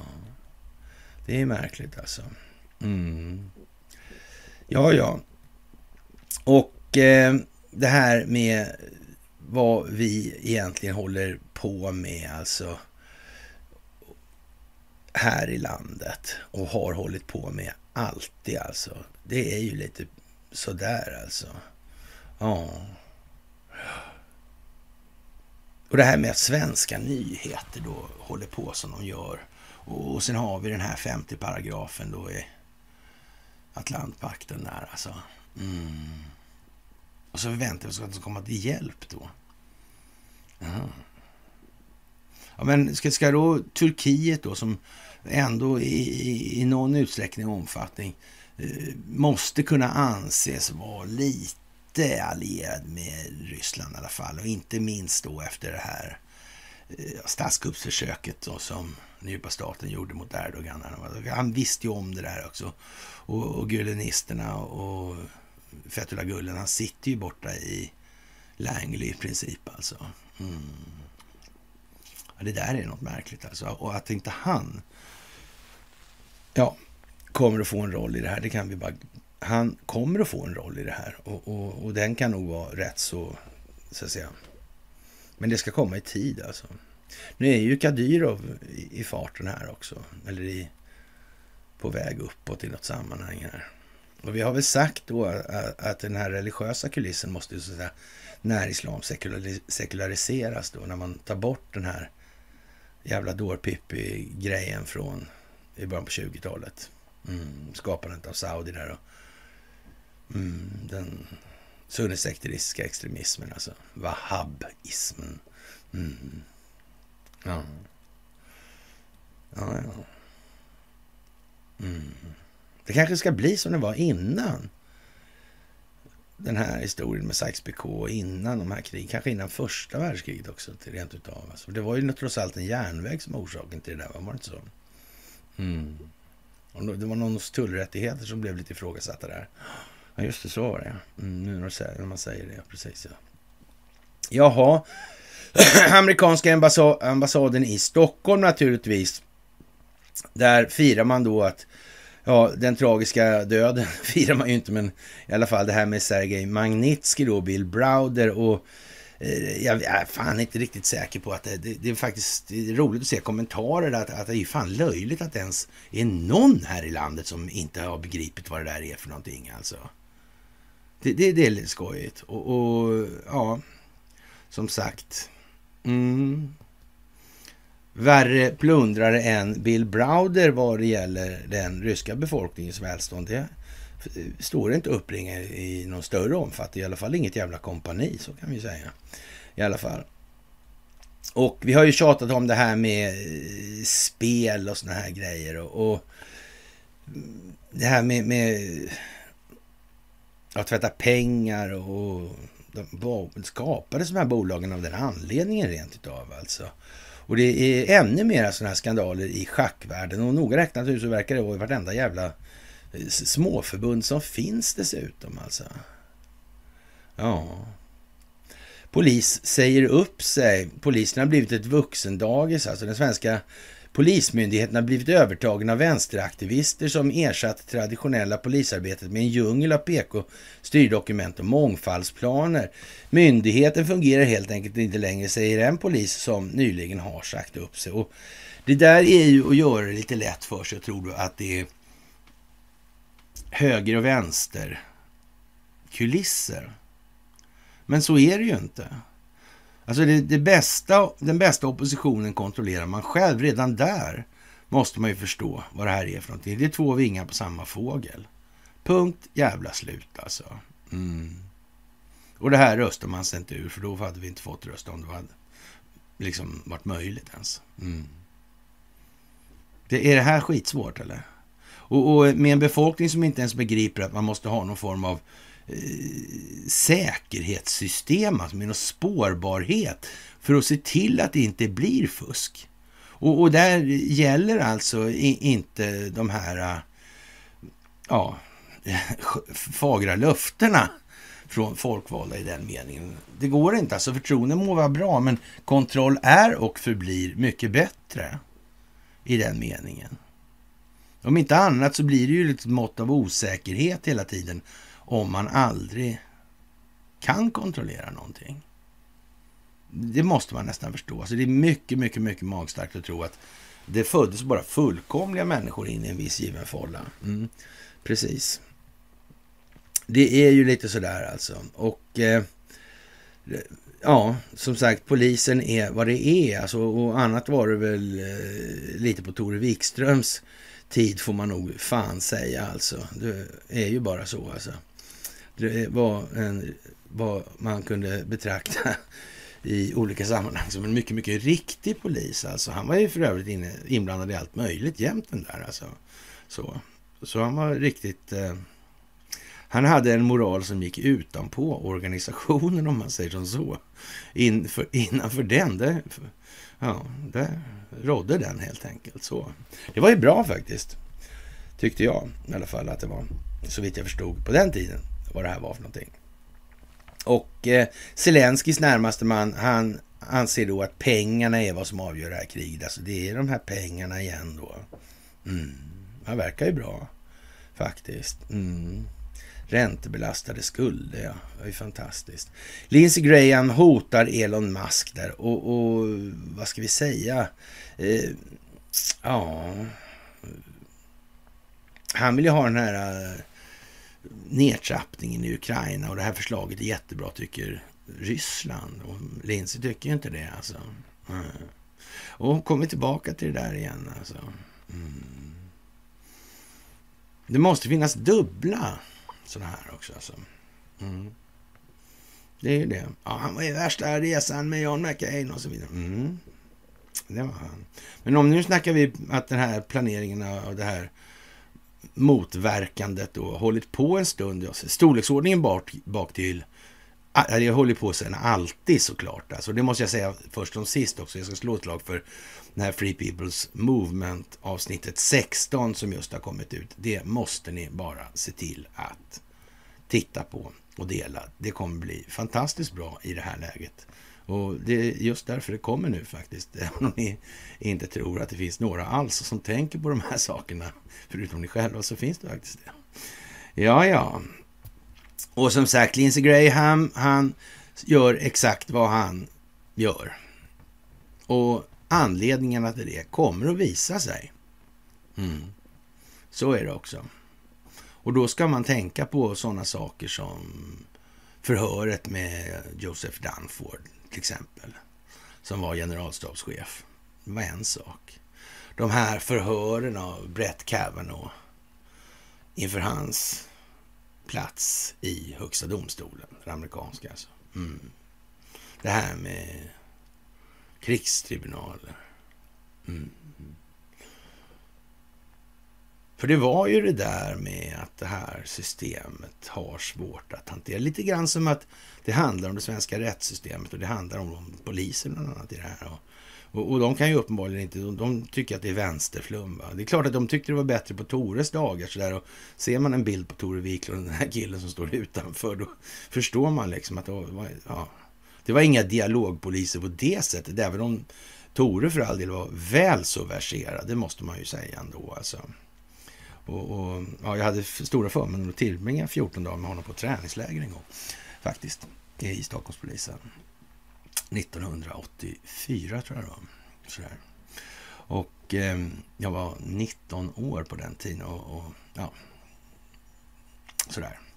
Ja, det var tider det helt enkelt. Det var lite enklare på den tiden om man ser till ja, tillvaron sådär kanske.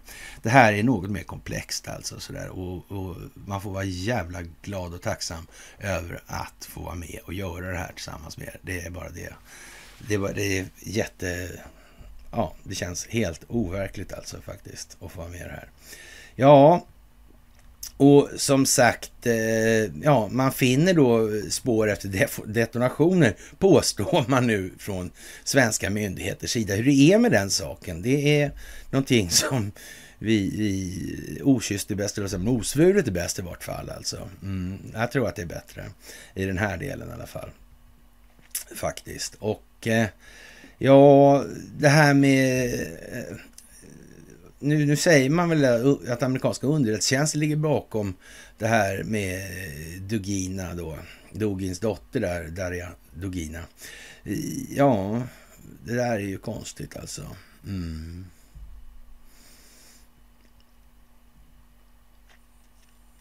Ja, och, och, och, samtidigt säger man då från Donald Trumps sida att det här är ju hopplöst alltså med FBI och CIA och de här vad de håller på.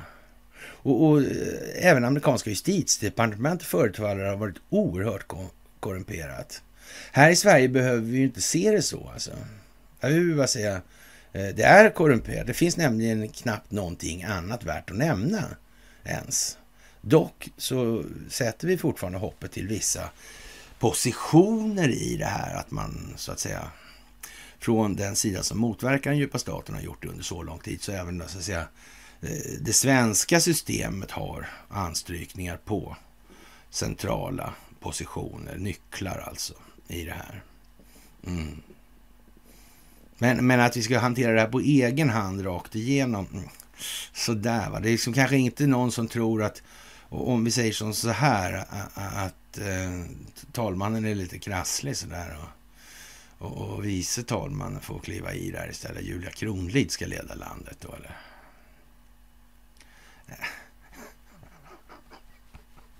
Jag vet inte. Ja, men i alla fall då har man det kortet du la till. Har de inte fattat någonting innan de har kollat andra videos med och om Julia Kronlid så lär det ju... Ja, det är ju som det är helt enkelt. Men vem vet, hon kanske spelar teater hon också. Ja, månlandningsbanden är borta som sagt, det vet ni ju. Och, och den där frågan spelar ju egentligen inte jättestor roll i, i den meningen Eh, för situationen idag. Att, att, att de ljuger, har man inte förstått det och behöver månlandningen till stöd för den, den förståelsen, ja då är det ju ungefär som det här med platt jord alltså. Och om man inte klarar av att förstå monetärmekaniken utan att stödja sig på argumentet om att jorden är platt. Då vet inte jag liksom om det är stor idé att fortsätta diskutera så då får man ta paus helt enkelt och, och, och, och gå och träna eller något sånt där. Jag vet inte. Det, det är lite så. Ja, udda kan vi säga sådär. Och vi får väl se som sagt. Ryssland vill ju gärna vara med och, och dyka lite och titta. Men, men, det verkar inte så aktuellt på något vis alltså. Nej, precis. Alltså det, det, det var väl så att USA avlyssnade svenska politiker via Danmark. Va? Och, och fortfarande sitter väl den här chefen, underrättelsetjänstchefen, han sitter väl fortfarande inlåst någonstans på något konstigt vis eller sådär. Jag vet inte hur det där gick till riktigt. Äh, äh. Det där är ju lite speciellt alltså. Och det kanske är så att svenska medier gör allt vad man kan för att svenskar i allmänhet ska tro att Putin är dum och dålig och ond och, och ja, sådär. Och, ja. Men ja, är vi lurade eller? Från start? Eller är vi inte det? Nej, det skulle, vi erkänner inte det. Va? vi, vi, vi tror att det håller ändå. Det, det, löser sig på något. Vi vet inte riktigt hur det ska gå till, men, men, men vi chansar på det va? Eller så gör vi inte det. Vi skiter kanske i det. Ja, det tror jag vi gör. Det verkar bättre. Ja, ja, fan alltså. Uff. Ja. Ja, som sagt, eh, idén tar man ju då ett annat grepp på det här och går ut med att ledarna börjar tappa respekt för Putin alltså. Och, och han får gå ut med hoven alltså för att få andra länder att sluta, sluta upp bakom den här Rysslands aggressiva utrikespolitik alltså. Ja, ja. ja det är för jävla tokigt alltså. Jag vet inte, helt enkelt. Och eh, avbrottet i utlandskablarna har alltså pressat, pressat ner svenska elpriser. Jag eh, faktiskt tycker att det här borde vara lite dags nu det här med, med den här påsen, alltså eller säcken då. Vi har producentledet här borta, jag vet inte hur många jag har suttit så här. Här borta och så har vi då konsumentledet där. Här, och, och så är det någon ledning där. Så går den in i en säck här då. då en säck som en oformlig grej sådär. Så, så. så kommer det ut då och sen åker det bort till konsumentledet här borta. Så. Ja, men eh, okej. Okay. Vi vet inte exakt vad som händer inuti den här säcken. Vi vet bara att det händer någonting. För det som kommer ut här borta, alltså när man ska köra, det kostar så in i helvete mycket mer än vad det kostar att tillverka här borta.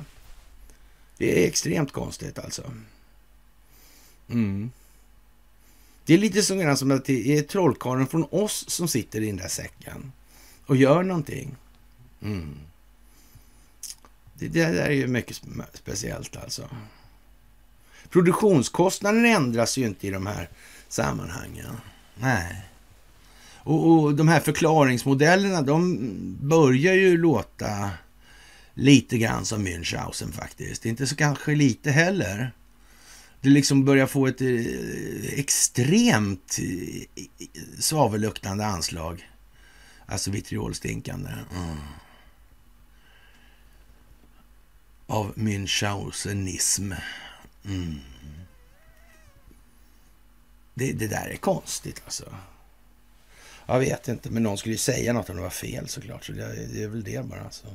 Sådär. Och eh, ja... Och, för eh, ett par år sedan, då, ungefär i samband med när man tog befälet över Ericsson öppet då för amerikanska justitiedepartementet. Och det, är del, det är delar av det som uppenbarligen inte är korrumperade. Men det går inte att tala om vilka delar det är, för då blir det ett jävla... Eh, det är ju det samtidigt. Alltså det måste ju tas i rätt ordning i förhållande till dels då det opinionsbildningsmässiga klimat man har lyckats skapa i samhället genom att bedriva informationshantering genom reflexiv kontroll och dels genom det och sen så måste man ju då så att säga ha kontroll eh, rent praktiskt då på en massa saker i utvecklingsförloppen i det här. Mm. Så ungefär eh, samtidigt då i början där på eh, november då 19 då, då säger ju Donald Trump faktiskt uttryckligen så här att han, han har liksom en eh, ovillkorlig uppgift då att göra upp med korruptionen. Då, så Och det innebär då även att man kan då begära hjälp från andra länder. Och, och det görs hela tiden alltså. Och, och, det har inte något att göra med politik eller politiska kampanjer alltså. Mot någon eller så. Alltså. Det, det, ja. Eh, det har, ja att göra med korruption här alltså. Alltihopa. Det får man tänka lite på tror jag. Det tror jag är en bra grej. Ja, fantastiskt på hela taget. Det får jag säga. Och eh, det är ju rätt spännande, tycker jag i alla fall, det här med Sverige, Svenska Amerikastiftelsen och eh, herr Jonassons förehavanden där, alltså när han börjar med det här och, och så vidare. Det tycker jag är lite latch. Och det, för det är väl så antar jag att eh, en ganska viktig kanal för den djupa staten att kommunicera i de här sammanhangen, det är just den här Svenska Amerika-stiftelsen då, eller har varit i alla fall i den meningen. Mm. Och så mycket kan man väl säga att eh, i händelse av Jonasson på en rätt sida och beväpnad med underrättelsetjänster. ja, men då kan man säga då är det struligt värre på sina håll. Då är det dålig stämning alltså. Sådär. Så kan vi säga, helt säkert. Det är ungefär så dåligt det går. Och Calcutta är som vanligt utanpå allting. Det, det går liksom, demokratin i Ånge satt ur spel, ja det kan man jävla säga. Alltså det är ju inte så mycket faktiskt. Och ja, och eh, jag förvånades ju faktiskt, jag hade inte riktigt tänkt att det skulle gå så fort alltså. Det är klart att fjärde AP-fonden vet ju vad det innebär att eh, lager finns med i det här. Det vet ju de alltså. Mm. Man, man, kan säga så här att oavsett vad som händer så är det helt säkert att Lager kan sänka den fjärde AP-fonden. Inte bara den AP-fonden.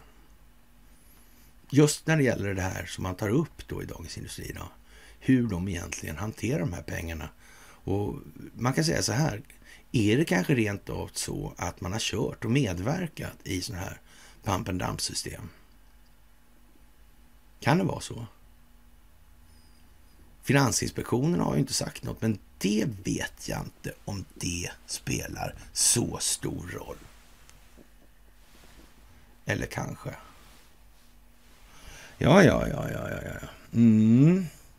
Som sagt, Ikea är inblandat också, så det tar ju liksom fart uppåt rätt så dramatiskt det där kan man säga. Sådär. Och ja, om då den här verifierade amerikansk valdata exporterats och lagrats i Kina, vad fan säger det för någonting då? Mm, hur blir det med valet då i så fall? Ja, om det här dessutom är manipulerat. Hur blir det med allt som underlivsporslinet har gjort? Då har jag inte ens varit resident, då har jag varit inkräktare mer eller mindre. Det kanske inte är så bra. Jag vet inte. Det kanske är något på G alltså. Mm. Har HD något val? Om de bara så får klart för sig att valdatan har exporterats. Nu, nu är det väl så då också då att eh, Space Force har det här. Mm. Det är klart att man vill då från Donald Trumps sida att domstolarna ska, ska liksom ta sitt förnuft till fånga och göra det de ska. Men det kan man ju inte veta på förhand att de kommer göra. Det måste man ju bevisa så i, i sådana fall. Och jag tror faktiskt, men jag har sagt då rätt många gånger att man föredrar det liksom där. Än att det går dit hän liksom. Att det är gröna män då som, som ska vara... För det blir liksom oftast, det kan bli ja, man ska säga, då är det ju extremt viktigt i så fall att man har krattat manegen för närvaron och man är liksom hos befolkningen då lite tacksam över att de där är här. Och till exempel skyddar oss mot ett, vad som upplevs vara e-, ett närmast eh, förestående ryskt angrepp då. Det, det, kan man ju tänka sig. Då skulle ju svenska befolkningen vara jättelugn alltså. Så de är, kommer inte bli så lugna om Pride Mike då, eh, Bidén eh, med Y-front då alltså. Ja, om han, han ska stå för försvarsfiolerna, höll säga, rent eh, ja, befälsmässigt, det verkar opolitligt. Ja. Sådär, det verkar inte så bra. Nej. Ja, det ska vara lite som konstaplar då, som, som ja, Tore Wikström där och, och, lite sånt. Och sån här ja, sansat folk liksom som tål när det blåser lite. Ja, Tore var i farten också på Norrmalmstorg förresten. Ja, ja, ja, det var han. Ja, för de som inte visste det. Ja, men lite kul. Ja, som sagt, vad händer då med allt som underlivsporslinet har gjort? Det blir ju, så att säga, det bidde ingenting, va? Den där sagan, tror jag. Ja, det bidde en tum. Det bidde ingenting, nej, precis, ja. Exakt, alltså. Och det har varit jordbävning i Säffle, och Åmål och Bengtsfors. Och, och, det är naturligtvis eh, Vladimir Putin och Kreml som håller på med mystiska övningar för att, jag vet inte vad.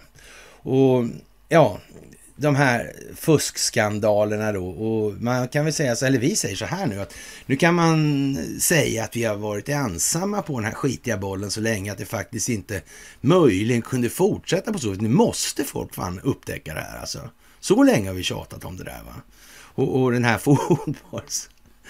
Ja, experten och professorn där och började snacka om Stockholmsbyråkrater och såna här grejer. Då dog man ju då liksom. Yes, yes, yes, yes, yes. Tänkte nu är det lugnt liksom. Nej, nej, nej. Det har gått några år sedan dess också. Och hur som helst, och, och, och fusket då där det skakar dans, det är irländsk folkdans som man kan betta på. Och, och, det är fiske som har stoppat fullt med blyvikter i fiskarna då. Och det är poker som sagt och det är schack. Och så vidare och så vidare och så vidare. Och, och ja, som sagt, och, och de här pengarna som finns på de här spelen på de här grejerna. De är oändligt mycket större än vad liksom Eh, Eh, de där sporterna i sig omsätter och så. Det går inte liksom att jämföra på det viset. Det är därför det är liksom spel på division 5-lag i svenska gärdsgårdsserierna. Det är ju liksom helt otroligt. Ja, och den här spelskandalen vi läste om då och den här sonen Tom då med pappan som var en legendarisk sport journalist, alltså. Mm som går nu på tv. Mm. Det där kommer nu också, samtidigt som det här kommer.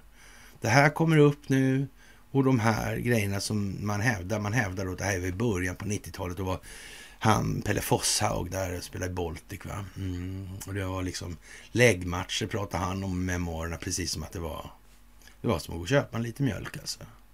Ja ja, lite sådär faktiskt. Speciellt helt enkelt.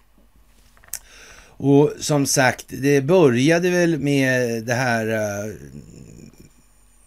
vad heter det, ytterligare krav på tvångsålder finansmannen hos Kronofogden. Det där med att lagen befinner hos Kronofogden. Alltså det, det är som, ja, det är klart.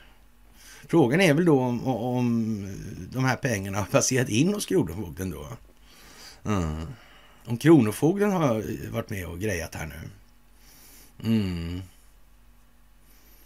Det, det, blir ju inte så bra, förmodligen inte, när man till och med har sagt det. Nej, det hade inte det behövs det här alltså. Det blev jätteförlust för hela samhället. Ja. Kanske det finns fler aspekter på det där med samhällets förlust i förhållande till den förlust som ska bäras av enskilda nyttomaximeringsintressen vid sådana här tillfällen, eller kanske andra tillfällen. Kan det vara så? Man kan säga så här att eh, med ja, ett par decenniers eh, hyfsat nära kännedom om herr Lage Jonasson så, så vill jag nog påstå att eh, ja, det är ingenting som jag för, förkastar i alla fall som möjlighet att det skulle kunna vara så. Faktiskt. Nej, det är inte det. Faktiskt, det är det inte. På hela taget en ja, bra människa. Så vitt det gick att bedöma vid den späda åldern naturligtvis. Nu är jag mycket, mycket smartare och elakare framför allt. Nej, det är jag faktiskt inte. Sådär. Men ändå. Och eh, ja...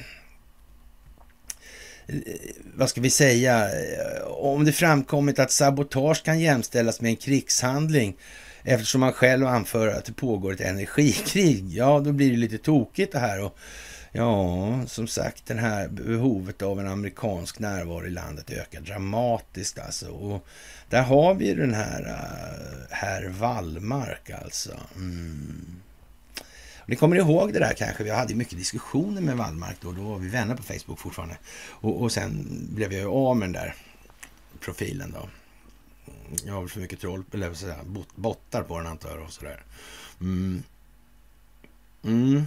Sådär, och de stökar till flödena. För. Och det måste man ju med trovärdighet. Och det var väl lika bra det kanske. Sådär, för bottarna är ju inte så mycket att ha i verkligheten. Nej. Men Wallmark var rätt bra under rätt många år faktiskt sådär. Tills det liksom stramade åt på något konstigt vis alltså. Mm.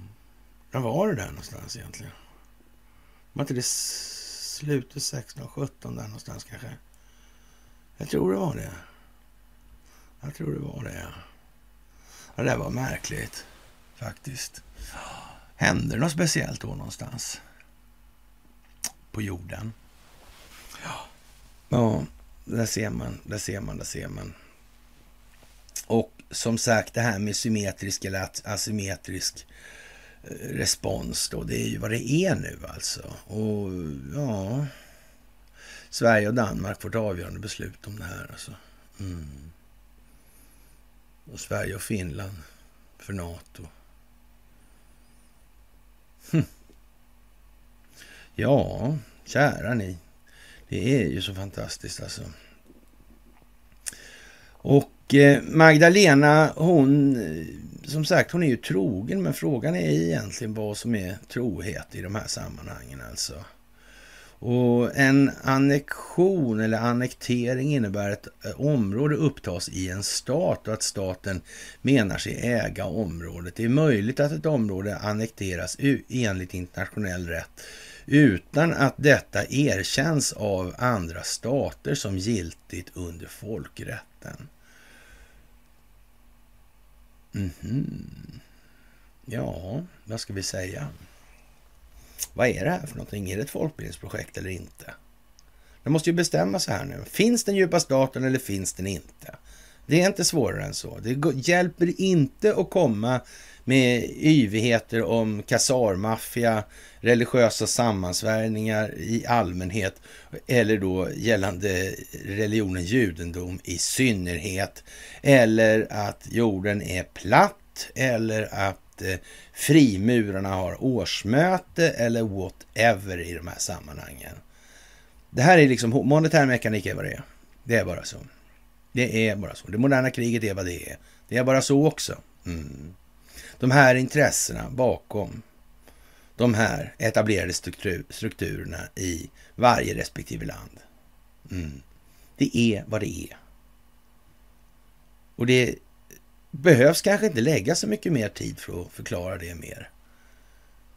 Utan det räcker ju med att det håller oss till och inte svävar ut i de här olika varianterna hit eller Det spelar alltså ingen roll om vi varit månen eller inte. Det gör det inte. Kriget mot terrorismen är och förblir en möjlig eller en möjlighet till ökad offentlig konsumtion alltså. Mm. Att öka den aggregerade efterfrågan i ekonomin. Det går inte att öka investeringsefterfrågan, det går inte att, att liksom öka den privata konsumtionen. Det gör inte det. Och, och det går inte att, att förändra nettobalansen i, i handelsbyten alltså. Till mer fördelaktigt. Alltså, det är en global företeelse. Det går inte längre. Det blir liksom ingen stigande efterfrågan på något, någon enskild punkt eller några många punkter så. Det, gör, det fungerar inte. Nej. Så man, man, får liksom hålla sig till fundamenta i det här. Det blir oerhört, oerhört svårt att, så att säga, eh, nå fram till varandra kommunikationsmässigt om man inte har det klart för sig ens. Alltså. Det, det är ju liksom sådär alltså. Ja. Och Wallmark är ju som han är alltså. Det är bara så också. Och en raket lyfte från USA till ISS, alltså med en ryss ombord. Är inte det konstigt alltså? Det gällde osolidariskt mot de här sanktionslirarna alltså. Mm. Eller är det så att de samarbetar egentligen alltså? Och resten är liksom en, eh, ja, ett folkbildningsprojekt helt enkelt. Mm. Jag vet inte, men det skulle kunna vara så i alla fall. Jag är inte säker. Ja, och som sagt, tänk om online-spelandet var designat för penningtvätt från början. Delade vi den 6 oktober 2020. Mm. Ja, vad konstigt. Det var ju konstigt faktiskt. Ja, det verkar lite som att det skulle kunna vara så då. Och, och, det verkar precis som att den här korruptionen inom spelen faktiskt på väg upp nu här. Det är ju jättemärkligt. Det verkar ju vara precis på det där viset ju. Vad konstigt. Väldigt, väldigt märkligt alltså. Ja. Ja, ja. Det är ju som det är och nu är det helg alltså. Och ja, vi får väl se vad då priset på en kilowattimme blir. Och många eh, tycker ju liksom att äh, det måste upp i, i 10 000 spänn och så vidare. Så för det här kommer, de kommer aldrig liksom... Ja, vad ska man säga alltså?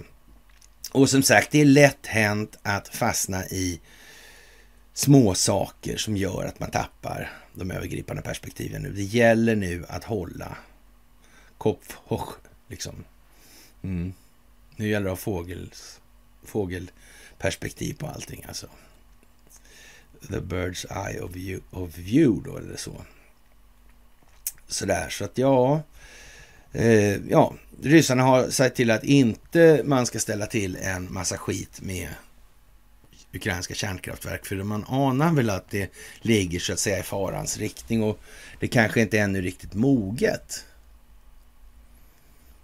för, ja, så att säga, riktig skräckporr i den delen. När det gäller radioaktivitet och sådär. Det kanske var anstå lite grann, jag vet inte. Det pågår ju massa perspektiv parallellt här nu som, som ja, och ödmjuk inför inflationen, säger man på Riksbanken. Jag vet inte om man ska skratta eller gråta åt det här jävla eländet. Alltså. Jag har aldrig förstått fullt ut, eller aldrig fullt ut förstått. Alltså Riksbankens mångårige vice chef Martin Flodén medger i en intervju med Svenska Dagbladet Näringsliv att han tycker det är svårare än någonsin att sia om vart inflationen är på. Det kan inte heta vart, alltså. Det är nordvart, sydvart eller så möjligen, alltså väderstrecksmässigt alltså. Varåt heter det väl så? Är den på väg i ett väderstreck, en riktning alltså? Nej, jag vet inte. Det där jag verkar kanske, kanske är det söderut alltså till pandemonium för det här systemet skulle man kunna säga. Alltså, helvetes huvudstad alltså. Och eh, han konstaterar då alltjämt att eh, det är oklart vad som faktiskt driver på prisökningarna. Ja, det kan man ju säga om inflation inte är prisökningar. Då kan man ju säga att då måste det ju bli lite oklart faktiskt. Det får man nästan säga inte bara ligger i farans riktning, det ligger faktiskt i sakens egen natur till och med.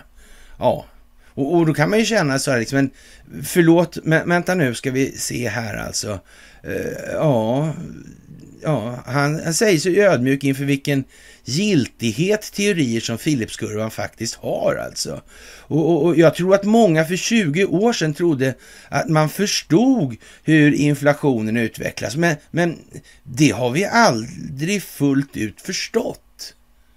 Ja, visserligen sa Åsa-Nisse så här, va, att eh, det, han lät ungefär som jag låter då, så där. Han sa någonting i stil med att eh, den, den förmå, ja, så att säga, förmågan eh, till abstrakt, tänk, abstrakt tänkande hos riksbanksdirektioner uppvisar ja, ja men liksom mm, saknar inga brister. Liksom så. Men eh, ja, men, jaha. Men, men, är det dags nu då för, för eh, Flodén då, tycker han själv då, att säga att han inte fattat ett skit på jobbet en enda dag? Han har inte ens fattat att han inte har fattat. Han har verkligen trott benhårt på det här. Han, han kan inte för sitt liv föreställa sig att inflation är ett inflöde av något slag och, och, prishöjningar är någonting helt annat och att prishöjningar kan möjligen misstas för att vara, alltså, men det kan vara missfast, det kan, det kan ju ändå aldrig bli så egentligen. Och, och, att han inte skulle begripa det på den här propositionen. Menar han på allvar att vi ska tro att de chansar på att sätta dit en sån lirare? Och, och sätta hela systemet i risk? För att han får för sig en solig dag och säger så här, men fan, vi fattar fel här det, det är ju inte så här längre. Det har aldrig varit så förresten. Men fan, måste inte de som har gjort det här, måste inte de ha fattat det från början? Låt se här nu vilka det är som, som gjorde det här från början. Och sen finns det några kvar av det där fortfarande. Har det gått sämre eller bättre för dem än genomsnittet? Är de inblandade i annat? Kan det vara så att de har fingrarna i det moderna kriget eh, på ett sätt som ingen part under mänsklighetens historia har haft i en sån omfattning globalt sett. Men kan det vara det? Men är det verkligen tillfälligheter? Men Martin Flodén, allvarligt talat alltså. Snälla rara. Alltså man får ju verk i bröstkörtlarna, man får moderkänslor alltså. Helvete karljävel. Ryck upp det för fan. Det där duger ju inte. Det är bara för jävla ömkligt alltså. Skämmes där med fan. Ja, ja. Som sagt, någon säger byt jobb. Ja, precis alltså. Och eh, som sagt, det här med att lagra data i Kina.